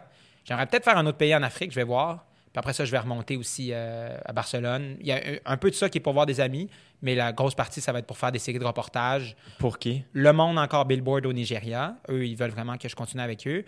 Si je vais euh, en Hongrie, ben, je vais pitcher de quoi à la presse, sûrement. Je, je- je suis encore proche d'eux autres. Fait que. euh, Et à ce moment-là, c'est toi qui dois trouver des angles de reportage. Dire, hey, je pense que cette histoire-là, là-bas, serait intéressant. ouais, Puis c'est là où le, le média déçu, le médium choisit. euh, le- le, Carrément. média, excuse-moi. le média décide si ça l'intéresse ou pas. Des fois, ça, ça leur tente, des fois, ça leur tente pas. C'est à leur guise. Mais, mais moi, c'est ce, qui que j'aime faire. Après, c'est ça. Ce qui est tough, c'est de financer son truc. Fait que travailler pour les Nations Unies, c'est une pas pire gig aussi. Ça se peut que j'ai d'autres contrats comme ça. Euh, c'est super payant. C'est vraiment le fun parce que je comprends un peu plus les institutions. Puis ça me permet après de financer d'autres reportages. Euh, Quand tu travailles pour la- les Nations Unies, ils te payent en, en quelle devise? euh, ben, ils te versent dans ton compte canadien, mais c'était des US. Ouais. OK. Ah, c'est en US. évidemment. Ouais, c'est en US. Tu payes pas de taxes d'ailleurs hein, aux Oh. Nations Unies. Ouais, bizarrement, euh, les Nations Unies, tu travailles pour eux. euh, voilà, pas de taxes. Et ben écoute, si jamais tu es en Afrique, moi je vais être en Afrique du Sud jusqu'au 7 novembre. Ah, mais j'ai parlé avec Ada de ça. Ouais. J'ai dit Ada, j'ai envoyé des photos parce que j'étais allé visiter le Occupation Double version Nigeria. Hmm? C'est malade. C'était genre une vieille maison, c'était dégueulasse. En tout cas, j'ai envoyé une des télé-réalité? Ouais, c'est une télé-réalité faite par. euh, parce que pour Le Monde, j'ai fait un portrait de la plus riche blogueuse du Nigeria qui a parti sa chaîne de télé puis qui a fait une télé-réalité. Puis donc, j'étais allé voir la maison, si tu veux. Mais écoute, c'était des vieux lits tout souillés. C'était tellement pas beau. L'eau de la piscine était verte. C'était, il y avait comme 3-4 caméras seulement. C'est vraiment. J'ai, j'ai dit à Ada, j'ai dit écoute, tes candidats plus difficiles, tu me les envoies au Nigeria. Oui. On m'en occuper. un petit voyage d'amoureux là-bas. Oui. Ouais, Hey, c'est plus tough. et, euh, et toi, mettons, euh, un rêve que tu as dans, dans- dans ton métier, puis un rêve peut-être dans ta vie personnelle, ou euh, je sais pas si c'est le même. qui- Ah ah. Euh, j'aimerais ça être capable de me poser un jour. Je sais pas si ça va arriver, mais j'ai ce fantasme-là. Idéalement Montréal, parce que c'est ma ville. C'est vraiment ici que je suis bien. Euh, puis un rêve professionnel, sincèrement, c'est vraiment juste d'aller au bout de l'expérience humaine. C'est ça qui me fait triper. Je sais que ça a l'air un peu cliché, là, mais juste d'essayer toutes sortes d'affaires, de vivre des trucs, puis euh, ouais, puis de devenir juste quelqu'un de plus le fun là-dedans, d'ouvert, curieux. C'est ça mon endgame, vraiment. Puis de faire du bon autour de moi aussi, là, idéalement. Mm. je suis tellement content que tu sois venu. Euh, ça m'a. Ça a passé tellement vite de mon côté. Ah, c'est fini? Ah ouais, on est- C'est- on est- ouais, on est on, done. on a, on a fait le temps, maudit. Mais, euh, man, quand tu fais des grands voyages, tout ça, quitte à- tu reviendras. Quand tu reviens, quand tu reviens au pays, là, après des longs voyages, on s'écrit, il faut que tu reviennes puis que tu me racontes ça. Puis il faut que les. Justement, tu l'as dit tantôt aussi, le, le- les gens qui m'écoutent peuvent t'entendre parler comme je. moi, je sais que j'ai envie de t'entendre parler. Fait que je souhaite vraiment que mon, mon auditoire aussi euh, soit un peu prudent, s'il te plaît. Euh, bravo pour tout ce que tu fais. Puis, euh, Inch'Allah, faut-tu dire ça? ouais, ouais, ouais. Bien sûr, bien sûr. Inch'Allah. Merci de m'avoir invité. C'est c'est vraiment cool que justement tu prennes le temps avec ta plateforme et tout ça de t'intéresser à des choses euh, comme je peux faire. C'est vraiment cool. C'est vraiment intéressant. Je vais revenir anytime. Hey, merci vraiment beaucoup, Jasmine Lavoie. Bravo. Salut. Salut.